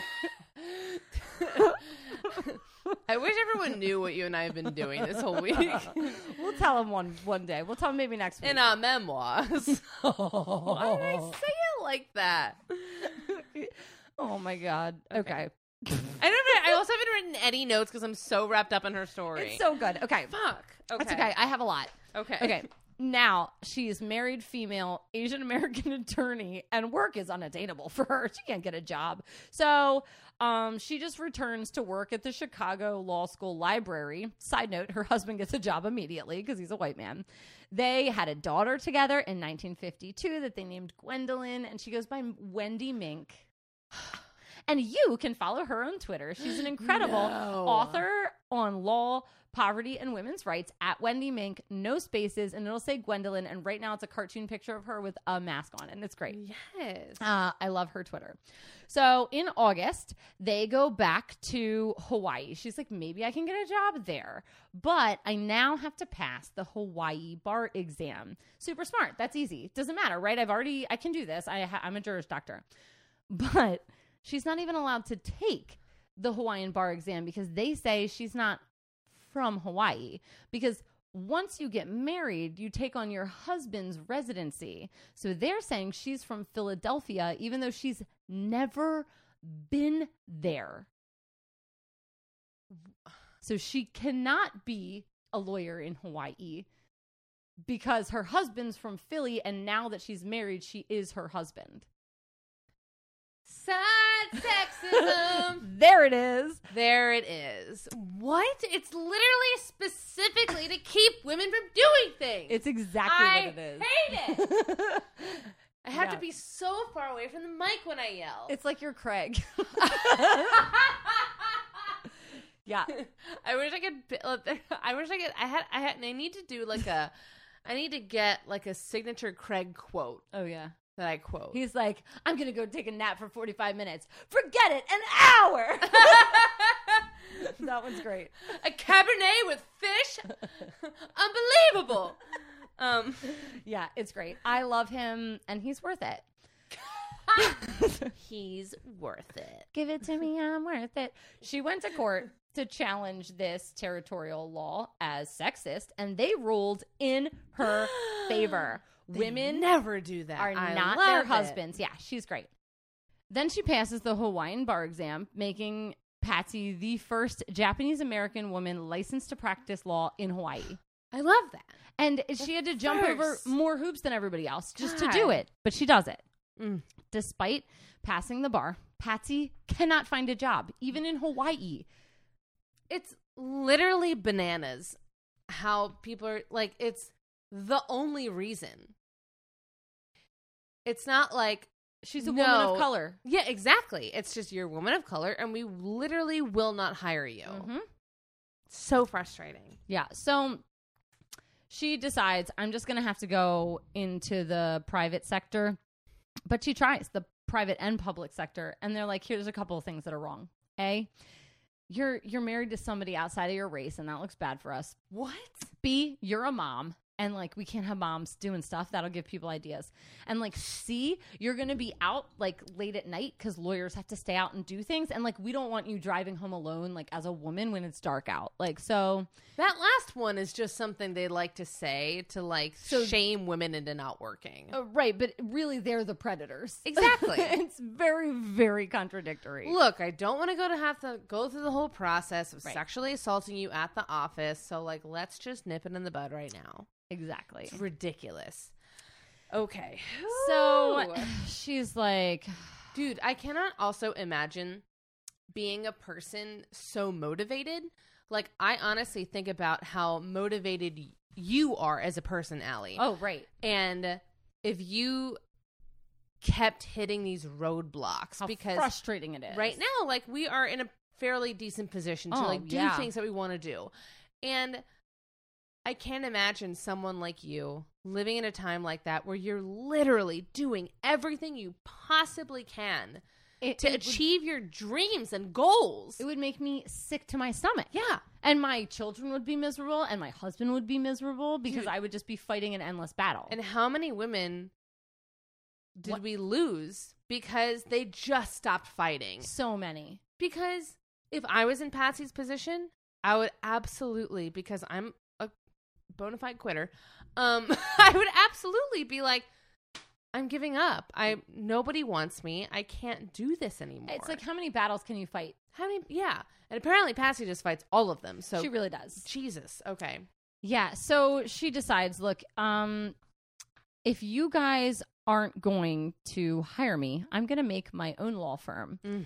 And on the side, she taught at the University of Hawaii to make enough money to establish her law firm. And she decided she was going to take on criminal cases and family cases that other firms avoid. This venture got her more interested in politics when she's obviously realizing that marginalized people are not being taken care of. So she founded the Everyman Organization, which served as a hub for the Young Democrats Club, to which she was elected chair of the Young Democrats territory-wide for Hawaii. It's still a territory. We're not even in statehood yet. Oh, my God. In this role, she worked to help elect John A. Burns for Congress, and he did lose, but then she got to work as his staff attorney. So she's moving her way up okay. into, like, the big dogs. And okay. she's like, okay, I'm putting my eyes higher now in the territory of Hawaii. So now it's debating statehood. It's, like, nineteen fifty-six, and Patsy ends up running for Hawaiian legislature, and she wins, no. representing the fifth district in the territory in the House of Representatives. But she's surprised the people in her state because they decided not to back her, but back someone else instead. They felt that a Japanese American woman was not electable and encouraged a man to run against her. So her husband became her campaign manager. Is it, I was just thinking that it was like Leslie Knope. Yeah. Leslie Knope and Ben Wyatt. She was the first woman of Japanese ancestry to work in the territorial house. And then two years later, she became the first woman to serve in the Hawaiian Territory Senate of all time. Not That's like amazing. First Japanese American yeah, woman, just, just the first, first woman. woman to do it. And then Hawaii becomes a state in nineteen fifty-nine. During her time in the state legislature, like for the territory, she helped to ban the British from nuclear testing in the Pacific. Love it. She worked on legislation for education, employment, housing, poverty, and taxation. She wrote a bill to grant equal pay for equal work, regardless of gender. And by nineteen sixty, Patsy had established herself in Hawaiian politics and is like, it's time to branch out. So during the Democratic National Convention platform in Los Angeles, she gained recognition for speaking on the party's position in regards to civil rights. This is nineteen sixty. She urged equal opportunity and equal protection and motions to th- there were lots of motions to restrict rights from this North Carolina senator, and they were defeated because of the things that she was saying. And she's not even in the real, like, the U S Congress yet. She's in the state legislature. Um, anyway, she helped p- get his thing turned down with like two thirds of the party. Um, and she got to, you know, do things where she was standing up against people who were trying to take civil rights away, which is super right. cool because yeah. her entire life has been civil rights being taken yeah. away. So now she realizes, oh, Hawaii has national power. We're not just like a new state. We're like going for it. So she um, decides that she is going to run for the House of Representatives and she wins a seat. She becomes the first Hawaiian woman in the House, the first woman of color ever in the House. This is before no. this is before Shirley Chisholm. She's the first person in, I believe, I believe in Congress of color. That's amazing. Definitely the first person in the House of Representatives of color. The first Japanese American woman in Congress and the youngest member from the youngest state to be in the House of Representatives. She's just first, first, first all over the place. Love it. In her time in office, she was regularly accused of neglecting her child and was asked how she was going to raise her child while working full-time. To that, to a reporter, she said, and I quote, "I think that is the most offensive question I've ever heard. Has anyone ever asked a man, how has this been on your family?" No one does, no. ever. Still. Still they don't. And th- she's saying this, you know, forty, fifty years ago. That's ridiculous. It's so... It's literally the never-ending story for women of, but what about your children? And men never get asked that question. They don't. Do you think anyone ever asked Trump how Barron's doing? No. How's he doing? No, and it's funny because there are some male politicians who do purposely bring up their family. Yeah, absolutely. But people don't ask them about it. It's no, the same as don't. the clothes thing. Like, where's your suit? Like, where'd you? Who made your dress? You know, well, except for when Obama wore that tan suit. Oh, never man. forget. Oh my God! I, every time that comes up, I get viscerally angry. Yeah, that like people were more upset over Obama wearing a tan suit than Trump literally raping women and making fun of disabled people. They don't care. They don't care. And saying that people of Hispanic descent are rapists, yeah, murderers. You there's know, a lot of that. He doesn't offend anyone. He's great. In the federal government, she focused on similar issues that she focused on in Hawaii. Children, education, gender equality. She supported the great, like, social programs that Lyndon B. Johnson was putting out, but she very... very critical of the Vietnam War. Yeah, I mean, hated I'm it. Sure. And she got the nickname Patsy Pink because of like the Reds are communists, but she's a woman, so she's not a red, she's a pink. Can you even? I don't even understand. No. That. Some of her biggest gains, though, were in education, as we talked about earlier, and we're not even to Title nine. She was put on the House Committee of Education in the late sixties. She initi- initiated a ton of programs under the Early Childhood Education Act, which included the first federal child care bill ever. She established bilingual education, the Head Start program, school lunch programs, special education, student loans, and teacher sabbaticals. Yeah.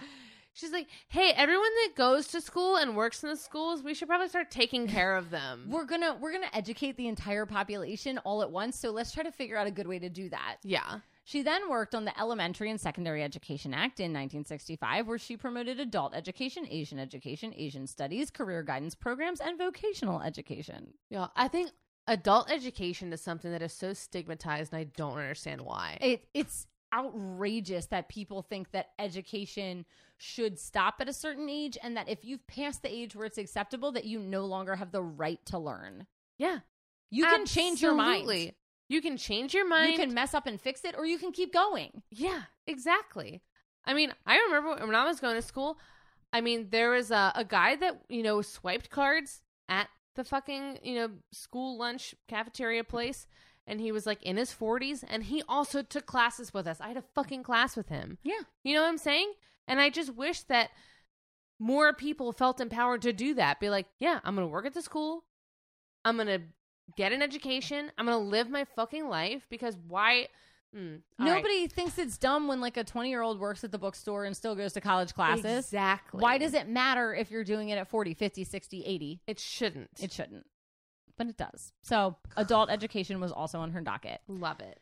She then wrote the first of its kind daycare bill that passed in both the House and the Senate. A daycare bill. But it was vetoed by President Richard Nixon. Nixon! At it again! He really was. What was the bill? It was so that underprivileged families could have support in sending their kids to daycare because they work at night and daycares are only available during the day. So daycares are literally only available for like people that work like nine, nine to five. five. So it's like if you are working a shift as a waitress or like you clean, you know, a building during the yeah. graveyard shift, like hospitals, who's going to watch your kid? If you're an underprivileged mom, you have to leave or dad and you leave them alone. And she was like, let's figure out a way to get people this service for cheap, and it was vetoed by Nixon. So good job on that. What a monster. Seriously. Children, the House and Senate were like, we're down. And he was like, no. So in nineteen seventy, she became the first Democratic woman to deliver the State of the Union response. So you know the president every year does their speech, and then yeah. a person from the opposing party comes on and gives their response. She was the first Democratic woman to ever be chosen to do that, mm. and the second woman of all time to give wow. an address. That same year, she was the first person in the House to testify against President Nixon's super right Supreme Court nominee, George Harold Carswell. We're going to talk about this for a minute. Okay. In her testimony, she cited that he had refused to hear a case that was brought to him about Ida Phillips, who was uh, had an employ- employment discrimination case. And it was that she did not get hired to somewhere because she had preschool-aged children. But there were men that worked there that had preschool-aged children. And this guy just dismissed the case, said he wasn't going to hear it. During the hearing, she talked about how he dismissed the case without looking at it, and a senator said very condescendingly to her, "Are you aware that there are nine other judges who turned down this case?" And she said very classily, "Yes, I am aware of that, Mister Senator, but they are not up for Supreme Court." I, I think she's great. She's so bold. She is. I also want to point out that this man was a notorious racist who was trying to keep his private golf club whites only. No. He I mean, was. Why am I saying no? It's so obvious that that's... That's who he is. Like, um, well, and also it's so obvious that, like, of course there are men like that making laws for all of America. Mm-hmm. Ridiculous. Even now. Are you ready for this? No, this I'm never ready for it, but I'm ready for it. George did not get the Supreme Court position because of her. And guess who did? Harry Blackham, who was the person who wrote the majority opinion in Roe v. Wade. She's responsible for getting the person on the Supreme Court Stop who it. legalized abortion. Patsy Cline for president! Her last I'm name's Mink! With... Damn it! I knew I was going to do that at some point. Patsy Cline's a Patsy person, Patsy Mink for president. I can't Damn believe it. it. She's great. That's incredible. Without her, we don't know where the abortion laws would have gone. What? This is all before Title nine. She's just what? kicking ass. She's the best. I know. Okay. So she continues to fight against nuclear testing and the Vietnam War, and um, she's starting to get fed up with the rollbacks from the Nixon administration and the civil liberties that he's taking away. And she decides, I'm going to symbolically run for president just to bring attention to, you know, the anti-war thing. So she becomes the first Asian American woman to run for president.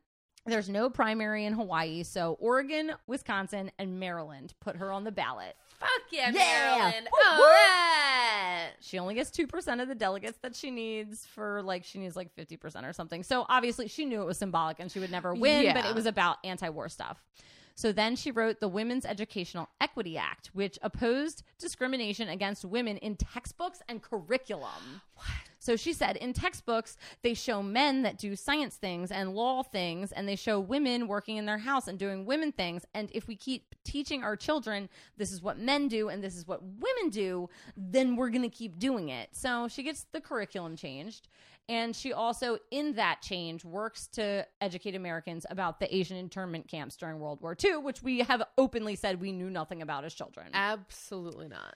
She also promoted promoted many other laws that she didn't author, like the that benefited women and marginalized groups, like the Consumer Product Safety and Equal Employment Opportunity Act and Equal Credit Opportunity. She talked about insurance practices, pensions, retirement benefits, Social Security, survivors benefits, equitable jury service, healthcare issues, ho- housing discrimination based on marital status.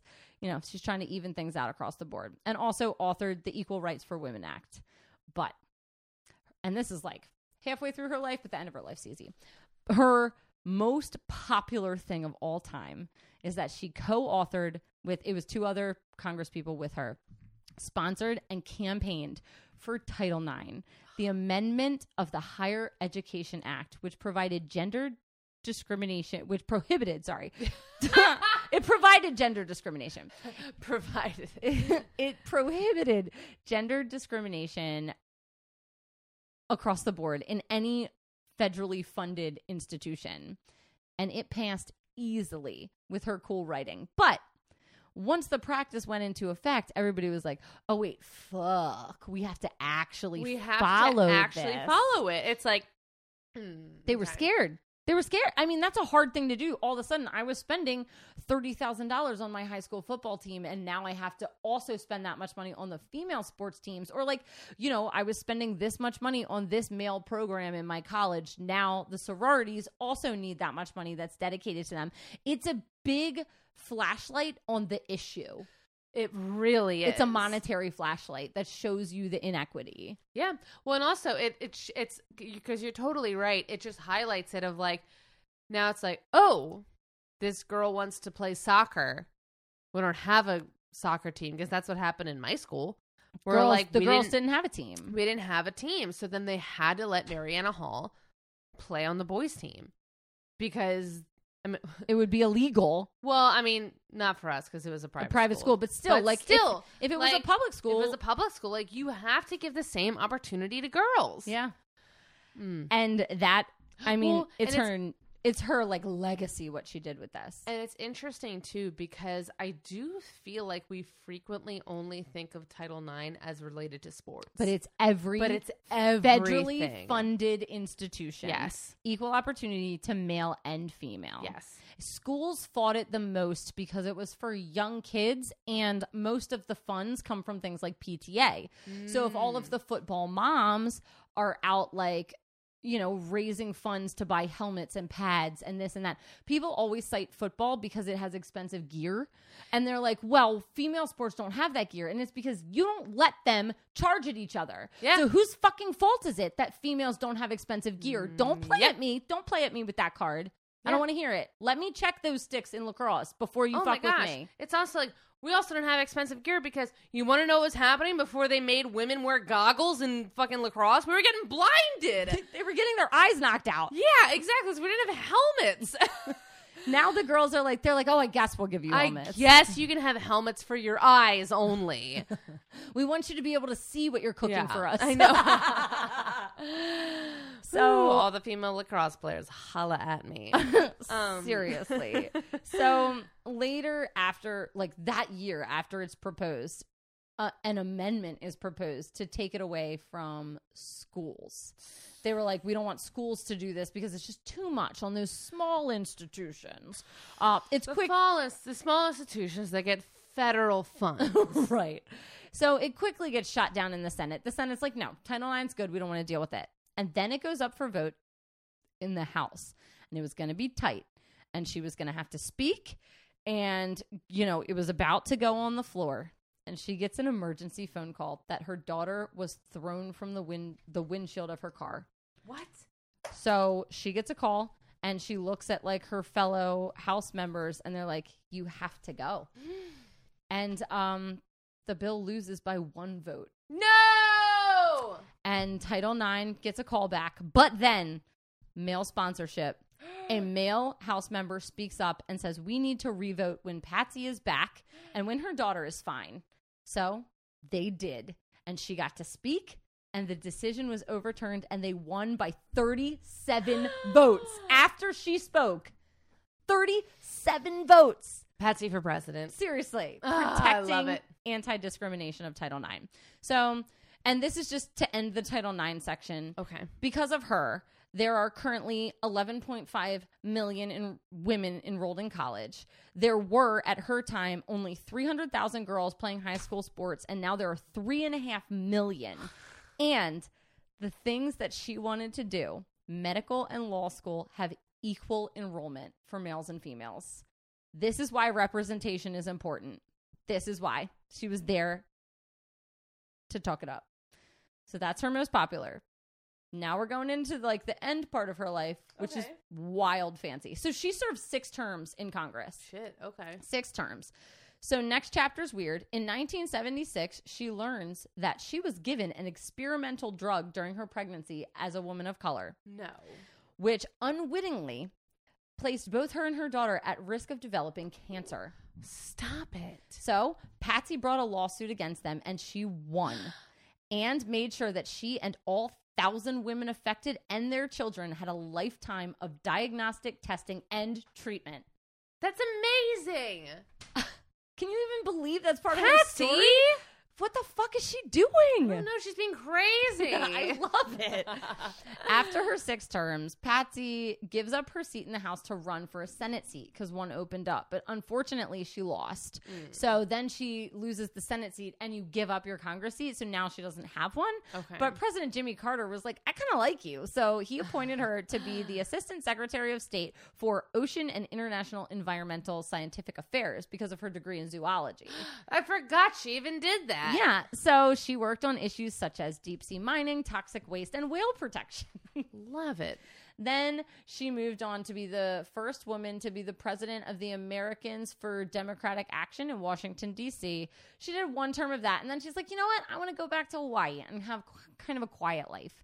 So she goes back, and she's there just hanging out, practicing law. She's in the private sector, and she finds out that they want to build this power plant. And she's like, oh, that's weird. Let me look into it. And then finds out they're trying to build the power plant without public input, so they're not doing like the councils like yeah. they do on Parks and Rec where they ask people for things.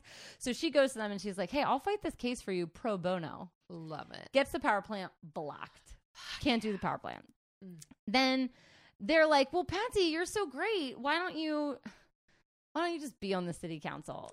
So after being in Congress, oh my she gosh. sits on the Honolulu City Council because nothing's too small for her. Nothing is too small because, again, I'm just now. I mean, obviously, everyone realizes we're drunk right now, and I'm just gonna say I think that is one of the most powerful aspects of having women in leadership positions. Is it's like there's never a job too small for a woman because we never like we didn't have those jobs to begin with. So it's like I feel like men take such offense at like you want me to do what? Yeah.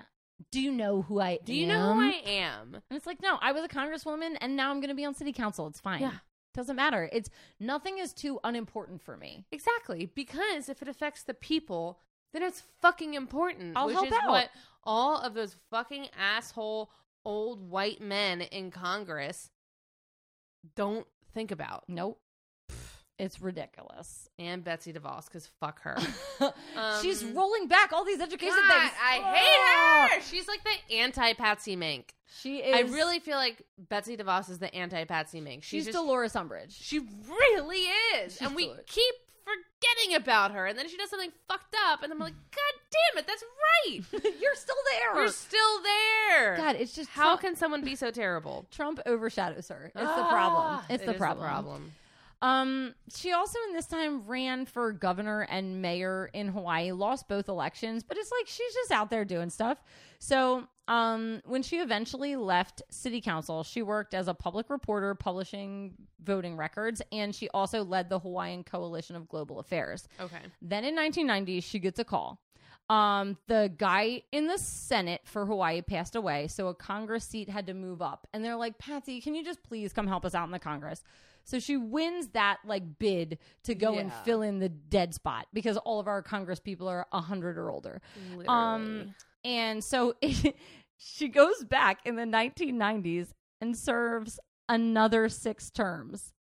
She was she was a congresswoman when we were children. That's crazy. Um, so she continued to push for gender and socioeconomic equality, legislation regarding displaced homemakers, minimum wage increases, and occupational discrimination. She worked on a congressional Asian Pacific American caucus and on welfare reform during the Clinton administration. But most notably, she spent her six terms fighting for what she thought was very important, which was universal health care. Literally, Patsy for president. What is happening? Oh my God. Why wasn't she president? Okay. I l- mm. In this time, she again came toe to toe with the Supreme Court in a very popular hearing. They put up fuckhead Clarence Thomas as a nominee. He had been accused of sexually assaulting Anita Hill, his like secretary woman, but they weren't going to let her testify. So Patsy and a few other females marched through the streets with signs about this and made the cover of New York Times. Then they had to let Anita Hill testify. Mm. Clarence Thomas did make it onto the Supreme Court, but this is one of the first times we learned a lot about women's voices on assault and sexual assault. She's literally pre-Me Too. Yeah. She is the pre-Me Too movement. She got Anita Hill on that stand. Without Patsy Mink, Anita Hill would not been able to say her piece. Jesus. So Patsy was still in Congress during nine eleven. This is how recent she was. Oh Af- my God. Yeah. After nine eleven, she did a lot of work because she was really worried about the Department of Homeland Security and how they would treat people of Arabic descendants because, because she, she saw knew. what happened. She just, said, I know what God. happened after Pearl Harbor and I just don't want that to happen again. However, in two thousand two, Mink was hospitalized in Honolulu due to complications with chickenpox, which is why you vaccinate your children, because that didn't exist for, for her. real. It didn't exist when she was a kid. It started in, like, I know my little brother was in one of the starter groups. Really? Yeah. I, I was not vaccinated for chickenpox either. Mm. Um, it started in the nineteen nineties, I guess. So she was way above vaccination age for that. Um, but it ended up that the it the condition steadily worsen, worsened, and she died of viral pneumonia at the age of seventy-four in oh September of two thousand two. Jeez. In recognition of her, all flags in the country were put at half-staff. She received national memorial and state funeral. Women honored her by creating a human lay around her. nine hundred women created a circle linking around her tent, and they stood and sang Hawaiian songs, and she was buried in the National Memorial Cemetery of the Pacific. After her death, it was really close to the election, so her name was still on the ballot, so she was reelected into her empty seat, even though she was dead, because people loved her so much. Um, her husband ran for her empty seat, but he didn't win. But they were happily married their whole lives. Ed Chase ended up filling her seat. Mink is remembered as a woman who fought personal and political discrimination. Her papers were donated to the Library of Congress. President Bush renamed a park after her. Title nine is technically now named Patsy Mink Equity and Education Act. She was put in the National Women's Hall of Fame, and President Obama gave her the Presidential Medal of Freedom after her death. Again, like I said, there is a documentary about her life called Patsy Mink Ahead of the Majority, but one of the best things about her life is there is this Hawaiian, this is after her death, there's this Hawaiian senator, Maisie Hirono, who was encouraged by Patsy as a young politician. And when Nancy Pelosi was up for Speaker of the House, Maisie cast her vote for Nancy and said out loud that her vote was dedicated to Patsy Mink, who had always said that she thought Pelosi would be the first woman to lead the House of Representatives. After Maisie dedicated her vote to Patsy, her and Nancy locked eyes and smiled, and together they silently acknowledged one of the female heroines of politics. And that is the story of Patsy Mink. Can you even fucking believe it? She did everything for us. Like, our life would not exist without her. It's great. It's like she's R B G, but nobody knows her name. You know what I mean? I know, because I'm crying right now. I know. I have tears running down my face. Like, I cried so much doing this research because I was like, why? Why isn't there like a Patsy Mink Day? Like, why don't like, take down the statues of Robert E. Lee and put up fucking statues of Patsy Mink? Why not? I just like. This she is... fucking changed the world. She really did. And like, I just keep thinking about how there are things that we benefit from every day that she had to do with. And like, we... D- We both played high school sports. Oh, my God. We both have, you know, the rights to not, you know, be of our husband's residency. We both, like, the things that, like, I just couldn't, I couldn't believe it. Also, just, like, I feel like there are just sometimes those people who you're just like, man, you are on the right side of history every fucking time. Yeah. And that's Patsy Mink. Like, she's cool. And she also shit. like wasn't afraid to say it. You no. know what I'm saying? Like she's like, whatever. What are you gonna do to me? What are you gonna do to me? Done? I know. She's like, I've already been rejected by everything and everyone. So like at this point, what do I have to lose? May as well. Okay. Yo, let's talk about these girls together. In a little segment we like to call Just the Two of Us. Wow. Um I it's it's such a weird comparison, but I yes. feel like both of them changing the weather is a cool symbology. Yeah, that's not a word. no, no, yeah. Symbolism is the word. Symbolism. Um, no, but I totally, yeah, I, I, I do feel that way because I feel like every time they walked into a room or said something, I mean, obviously not Storm was literally controlling the weather, but when Patsy would like go into her space, she would change the tone of the space. Right. And that's exactly what Storm's superpower was. And it was what people called on her to do. I yeah. think people wanted Patsy to be there.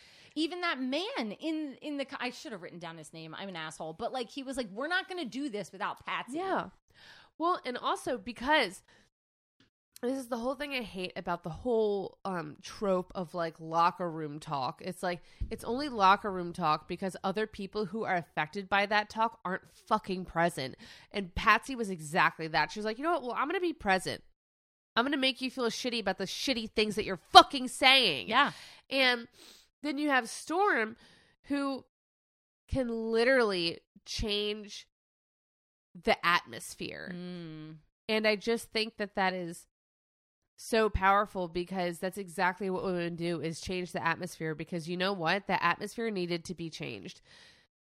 We cannot live in a country anymore where the people who are making our laws are just old white men. More people live in America than that and they just don't get it. Yeah. Yeah. And that's such an important part, which X-Men did so well with representation. Yeah. It was like, look, hey, you know what? We need... somebody who is from Russia. We need yeah. somebody from West Germany, or sorry, the Soviet Union at the time. We yeah. need somebody from Canada because and we Kenya, need a Native American because in Kenya. These people being here are important. It's yeah. important to see them. They exist. Well, because that's the thing is like comics had the ability to look at the problem and say, you know what the problem is? We only got white characters.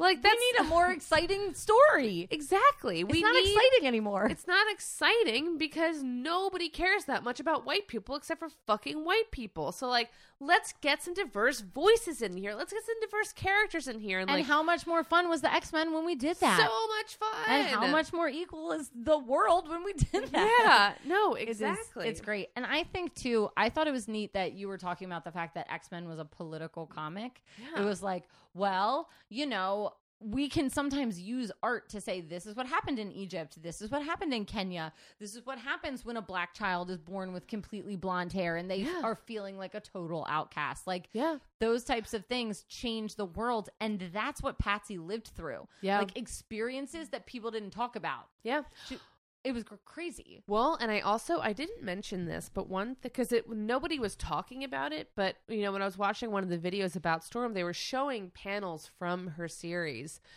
And there was at one point where she's in one of her child thievery groups. And you don't see her initially, but then in one scene, you see her getting knocked back and her wig falls off. Mm. So she has this long white hair and she's covering it with a short like curly haired wig because where she was living that wasn't the norm, so and she's trying to fit in she's trying to fit in wow. but in the exact opposite way that I feel like we see people do a lot where it's like, oh, you want to fit in, so put these chemicals in your hair, straighten it, spend all this money on doing your hair, which, like, obviously, like, do whatever you feel comfortable with, but right. you know what I'm saying? But, like, it shouldn't be the standard. Right. And it's just very interesting that it went the other way. And I think it's, again, comics have such an ability to make all these critiques of culture and say things that I think that a lot of people are afraid to say. I, I agree. I think if you uh, always, television shows, comics, yeah. especially in nerd car- culture, are yeah. always so ahead of the time yeah. in terms of, like, common commentary on culture, like, yeah. which is why, you know, I've seen a lot of things on the internet the last couple of weeks. It was like, if you read Harry Potter and didn't know that it was about racism, then you didn't read Harry Potter. Yeah. If you read anything in Marvel and didn't know that it was about injustice in the world, then you didn't like Marvel. Like, you don't get it. You don't get it. You have to get it. You do. And it's it's like the same thing with understanding Patsy Mink and Storm that I think is so powerful is that they are powerful women that are stable. They're in the background. Yeah. They're doing their job. People don't quote unquote care that much about them, but they're always there and they're always getting it done. Well, because people don't care about women just doing their jobs because it's not proving their point. Right. That women can't work and women can't get things done because yeah. Storm and Patsy were leaders. They were just natural leaders who fought battles and got shit done. But that's just it. They were literally so successful that, like, people don't look to them as much. The reason that Storm is a hard character to write is because she's just a successful, straightforward person. Right. That's why she gets forgotten. And that's why when you get into the series, you don't think about Storm because she's not fainting left and right. She's just doing her job and she's doing it well. And that's what Patsy is. And then when they say, oh, you can't do your job that way, she does it another way. Exactly. They change focus. When Calypso was like, you can do your job, but you can't use your powers. And, and like, Storm okay. said, okay, yeah, I'll adjust. Which and- is the same as Patsy being like, hey, you can do your job, but it's on city council instead of Congress. Yeah, and she's, and she's like, like, okay, fine, I'll block a power plant. I don't right. care. Or whatever. Like, you can be a lawyer, but you can't be a get doctor. hired by a firm or be a doctor or do this or do that. And it's like, you can't do this, so do something else. And they're like, okay, I'm just going to make my own way then. And the best thing is that it's an ultimate middle finger to the man, because by not letting this one woman oh. be a doctor, she has opened the door for millions, millions of women to be doctors and lawyers. Yeah, absolutely. Fuck you guys. Fuck you. It's so crazy. It's, I don't know. It's crazy. It's beautiful. I also loved that I included that last story about Maisie and Nancy Pelosi after yeah. you talked oh about gosh. female friendship, because people have such a negative view of female friendship. Like, it can't exist, and female sponsorship can't exist. We're supposed to be pitted against each other. Like, why is she so pretty? Why is she so this? Why is she so that? She breastfeeds her kids and I bottle feed my kids. Like, meh, meh, meh. And it's not really like that. But you've made us think it's so much like that that we start acting like that. It's exactly like what we were talking about earlier with getting distracted. And, like, the white male patriarchy wants you to get distracted by these things. They want you to think that what feminism wants is X Y Z. They want right. you to think that what Black Lives Matter wants is X Y Z, because they want you to forget that what we actually want is basic human rights. Yeah. Black people just want to be not killed by fucking police officers. At least. At least. That's it. They just want... They're being very again, giving. They just want to matter. At least. And that's what Patsy Mink was fighting for. And that's what Storm was fighting for. Like, I just want to matter. I just want people to have basic rights. I just want for a woman to, like, be like, I want to be a doctor. And, like, you could go be a doctor. Right. And, and let's let our textbooks tell girls that they can be doctors. Yeah. And then let's have kids like Storm who don't have childcare, some free childcare. Yeah. Perhaps that. Perhaps. Like, let's help these let's help these kids out somehow. Yeah. My God. I don't know. It, it's a very interesting comparison whenever we do a fictional person and a non-fictional person. It really is. I like it. I think this is a Ugh, good match. I and think I, it is too. Like, again, we don't plan these things, so we don't. And I know, like, we're getting closer to like the J- July fourth date, so we went yeah. a little political, and next week will be super political. But it's like, as we're getting there, it's like these are the things that matter, and our country is at a political precipice right now. So absolutely, because again. Kind like, kind of like what Patsy was pushing us to do. We have to face the inequalities that are built into our nation, mm. and we have to change them. We have to change. Take a note from Storm and take a note from Patsy. If you want to create real change, change the atmosphere. Make it uncomfortable for racists right. to exist. Yeah, because if they're just comfortable, like we have that guy in Maryland, Vince from Vince's Crab House. Made a racist, super racist comment about the Black Lives Matter movement and George Floyd's death. Shut him down. Specifically. And people are like, then no. I don't want your crabs. I don't want your fucking crabs. And we love crabs. We love it. But it's like, again, make it uncomfortable for them that yeah. like they have to change. It is uncomfortable to sit at your family dinner and have to discipline your elder relatives if they yeah. say something wrong. It's uncomfortable. It is uncomfortable. You have to do it. It's time. It's time. It's been it's been well past time. It, yeah, absolutely. But it's it's definitely time now. Yeah. And I just wanted. I also do want to shout out all those people who are having those uncomfortable conversations constantly, right? Online and in person. It's, it's hard to do. It's really hard. But take a note from Storm and Patsy. Just change the atmosphere. Change the conversation. Nike. What? Just do it. Oh, just do it. Yeah. I was going to say, um, I think Reebok put out a really um, interesting thing this week. Oh, did they? I think. Don't quote me on that. Okay. I'm, I've been loving the corporate, like, like support that's happening. Yeah. It's I great. Mean, but again, it's all words until it's all something words gets done. Until something gets done. But again, again, the more people that are, show their support are the more people that Congress people are going to realize, oh, they're going to vote for this type of bill. Yeah. Honestly, also, I think we need to give NASCAR a little shout out here. Yeah. NASCAR not only just like, because NASCAR could have just been like hashtag Black Lives Matter, but they're mm-hmm. like, you know what? No, get the Confederate flag fucking out of here. And also, um, Richmond, Virginia is like, don't hurt yourself taking down the statues. We'll do We're it. We're going to take We're them gonna down. Take care of it. Leave them for a bit because somebody got injured, I think. Yeah, I think so. And it's like, don't worry. We'll get them down. Just give give us a minute so that nobody gets hurt. Yeah. Thank you. Very cool. At Aunt Jemima, very cool.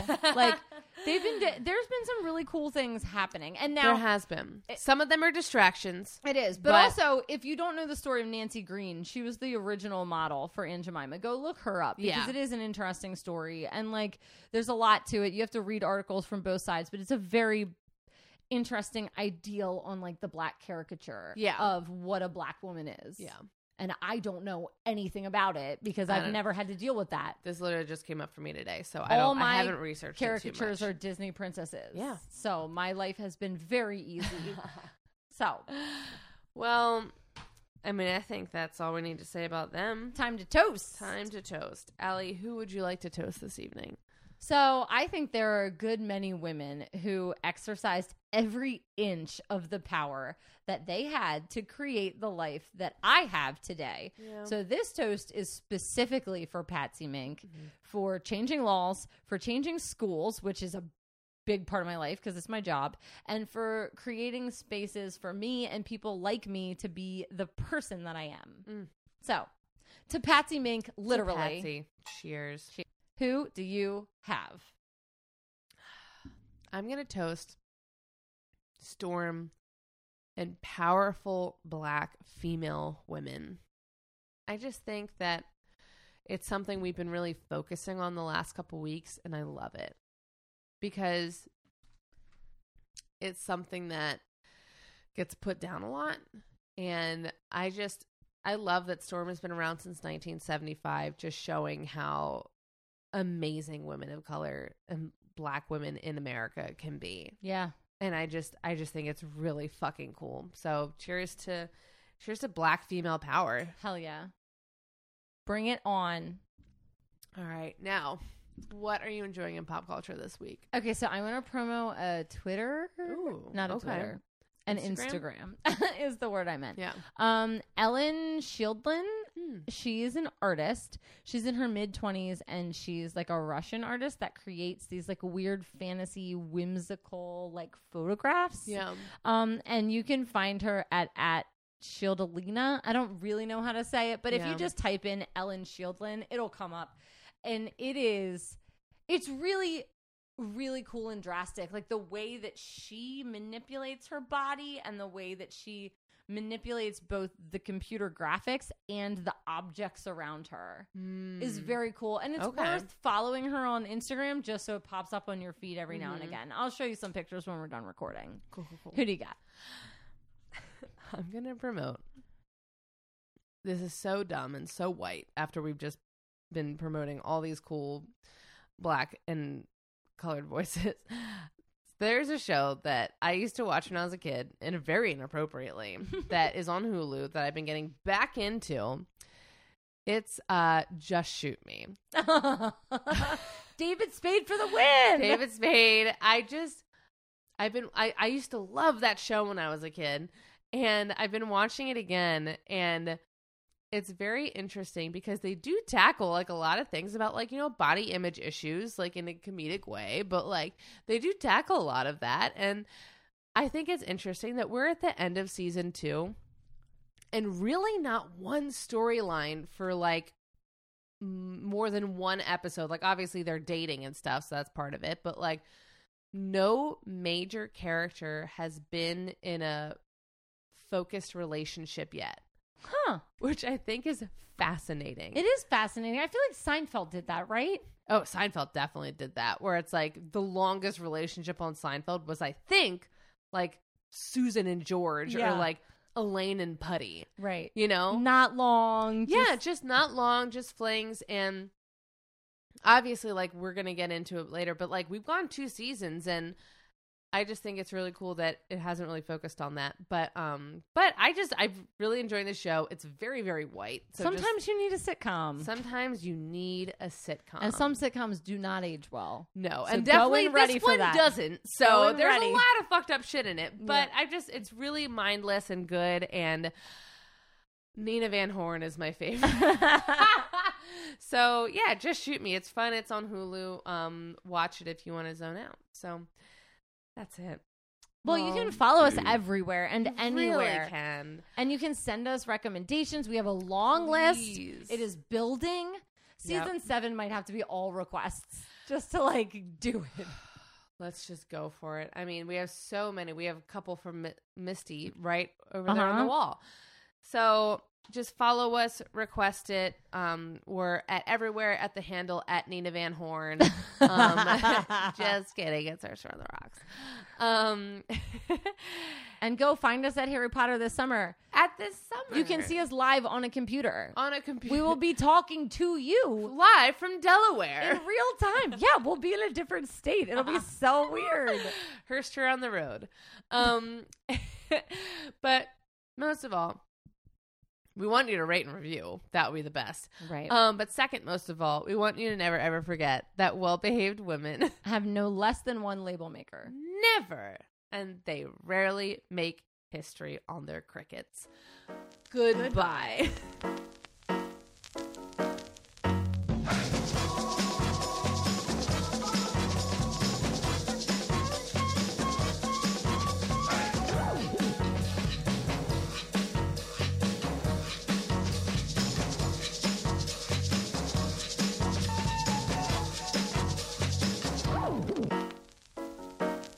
You've been listening to Her Story on the Rocks. We are independently produced by nineteen eighty-six Entertainment and proudly recorded in Baltimore, Maryland. If there's a woman in history you would like us to cover, you can email us at herstoryontheRocks at gmail dot com. You can also message us on Twitter or Instagram. We post all of our cocktail recipes on Tuesdays so that you can go get all the supplies you need and drink along with us. See you next week. Bye.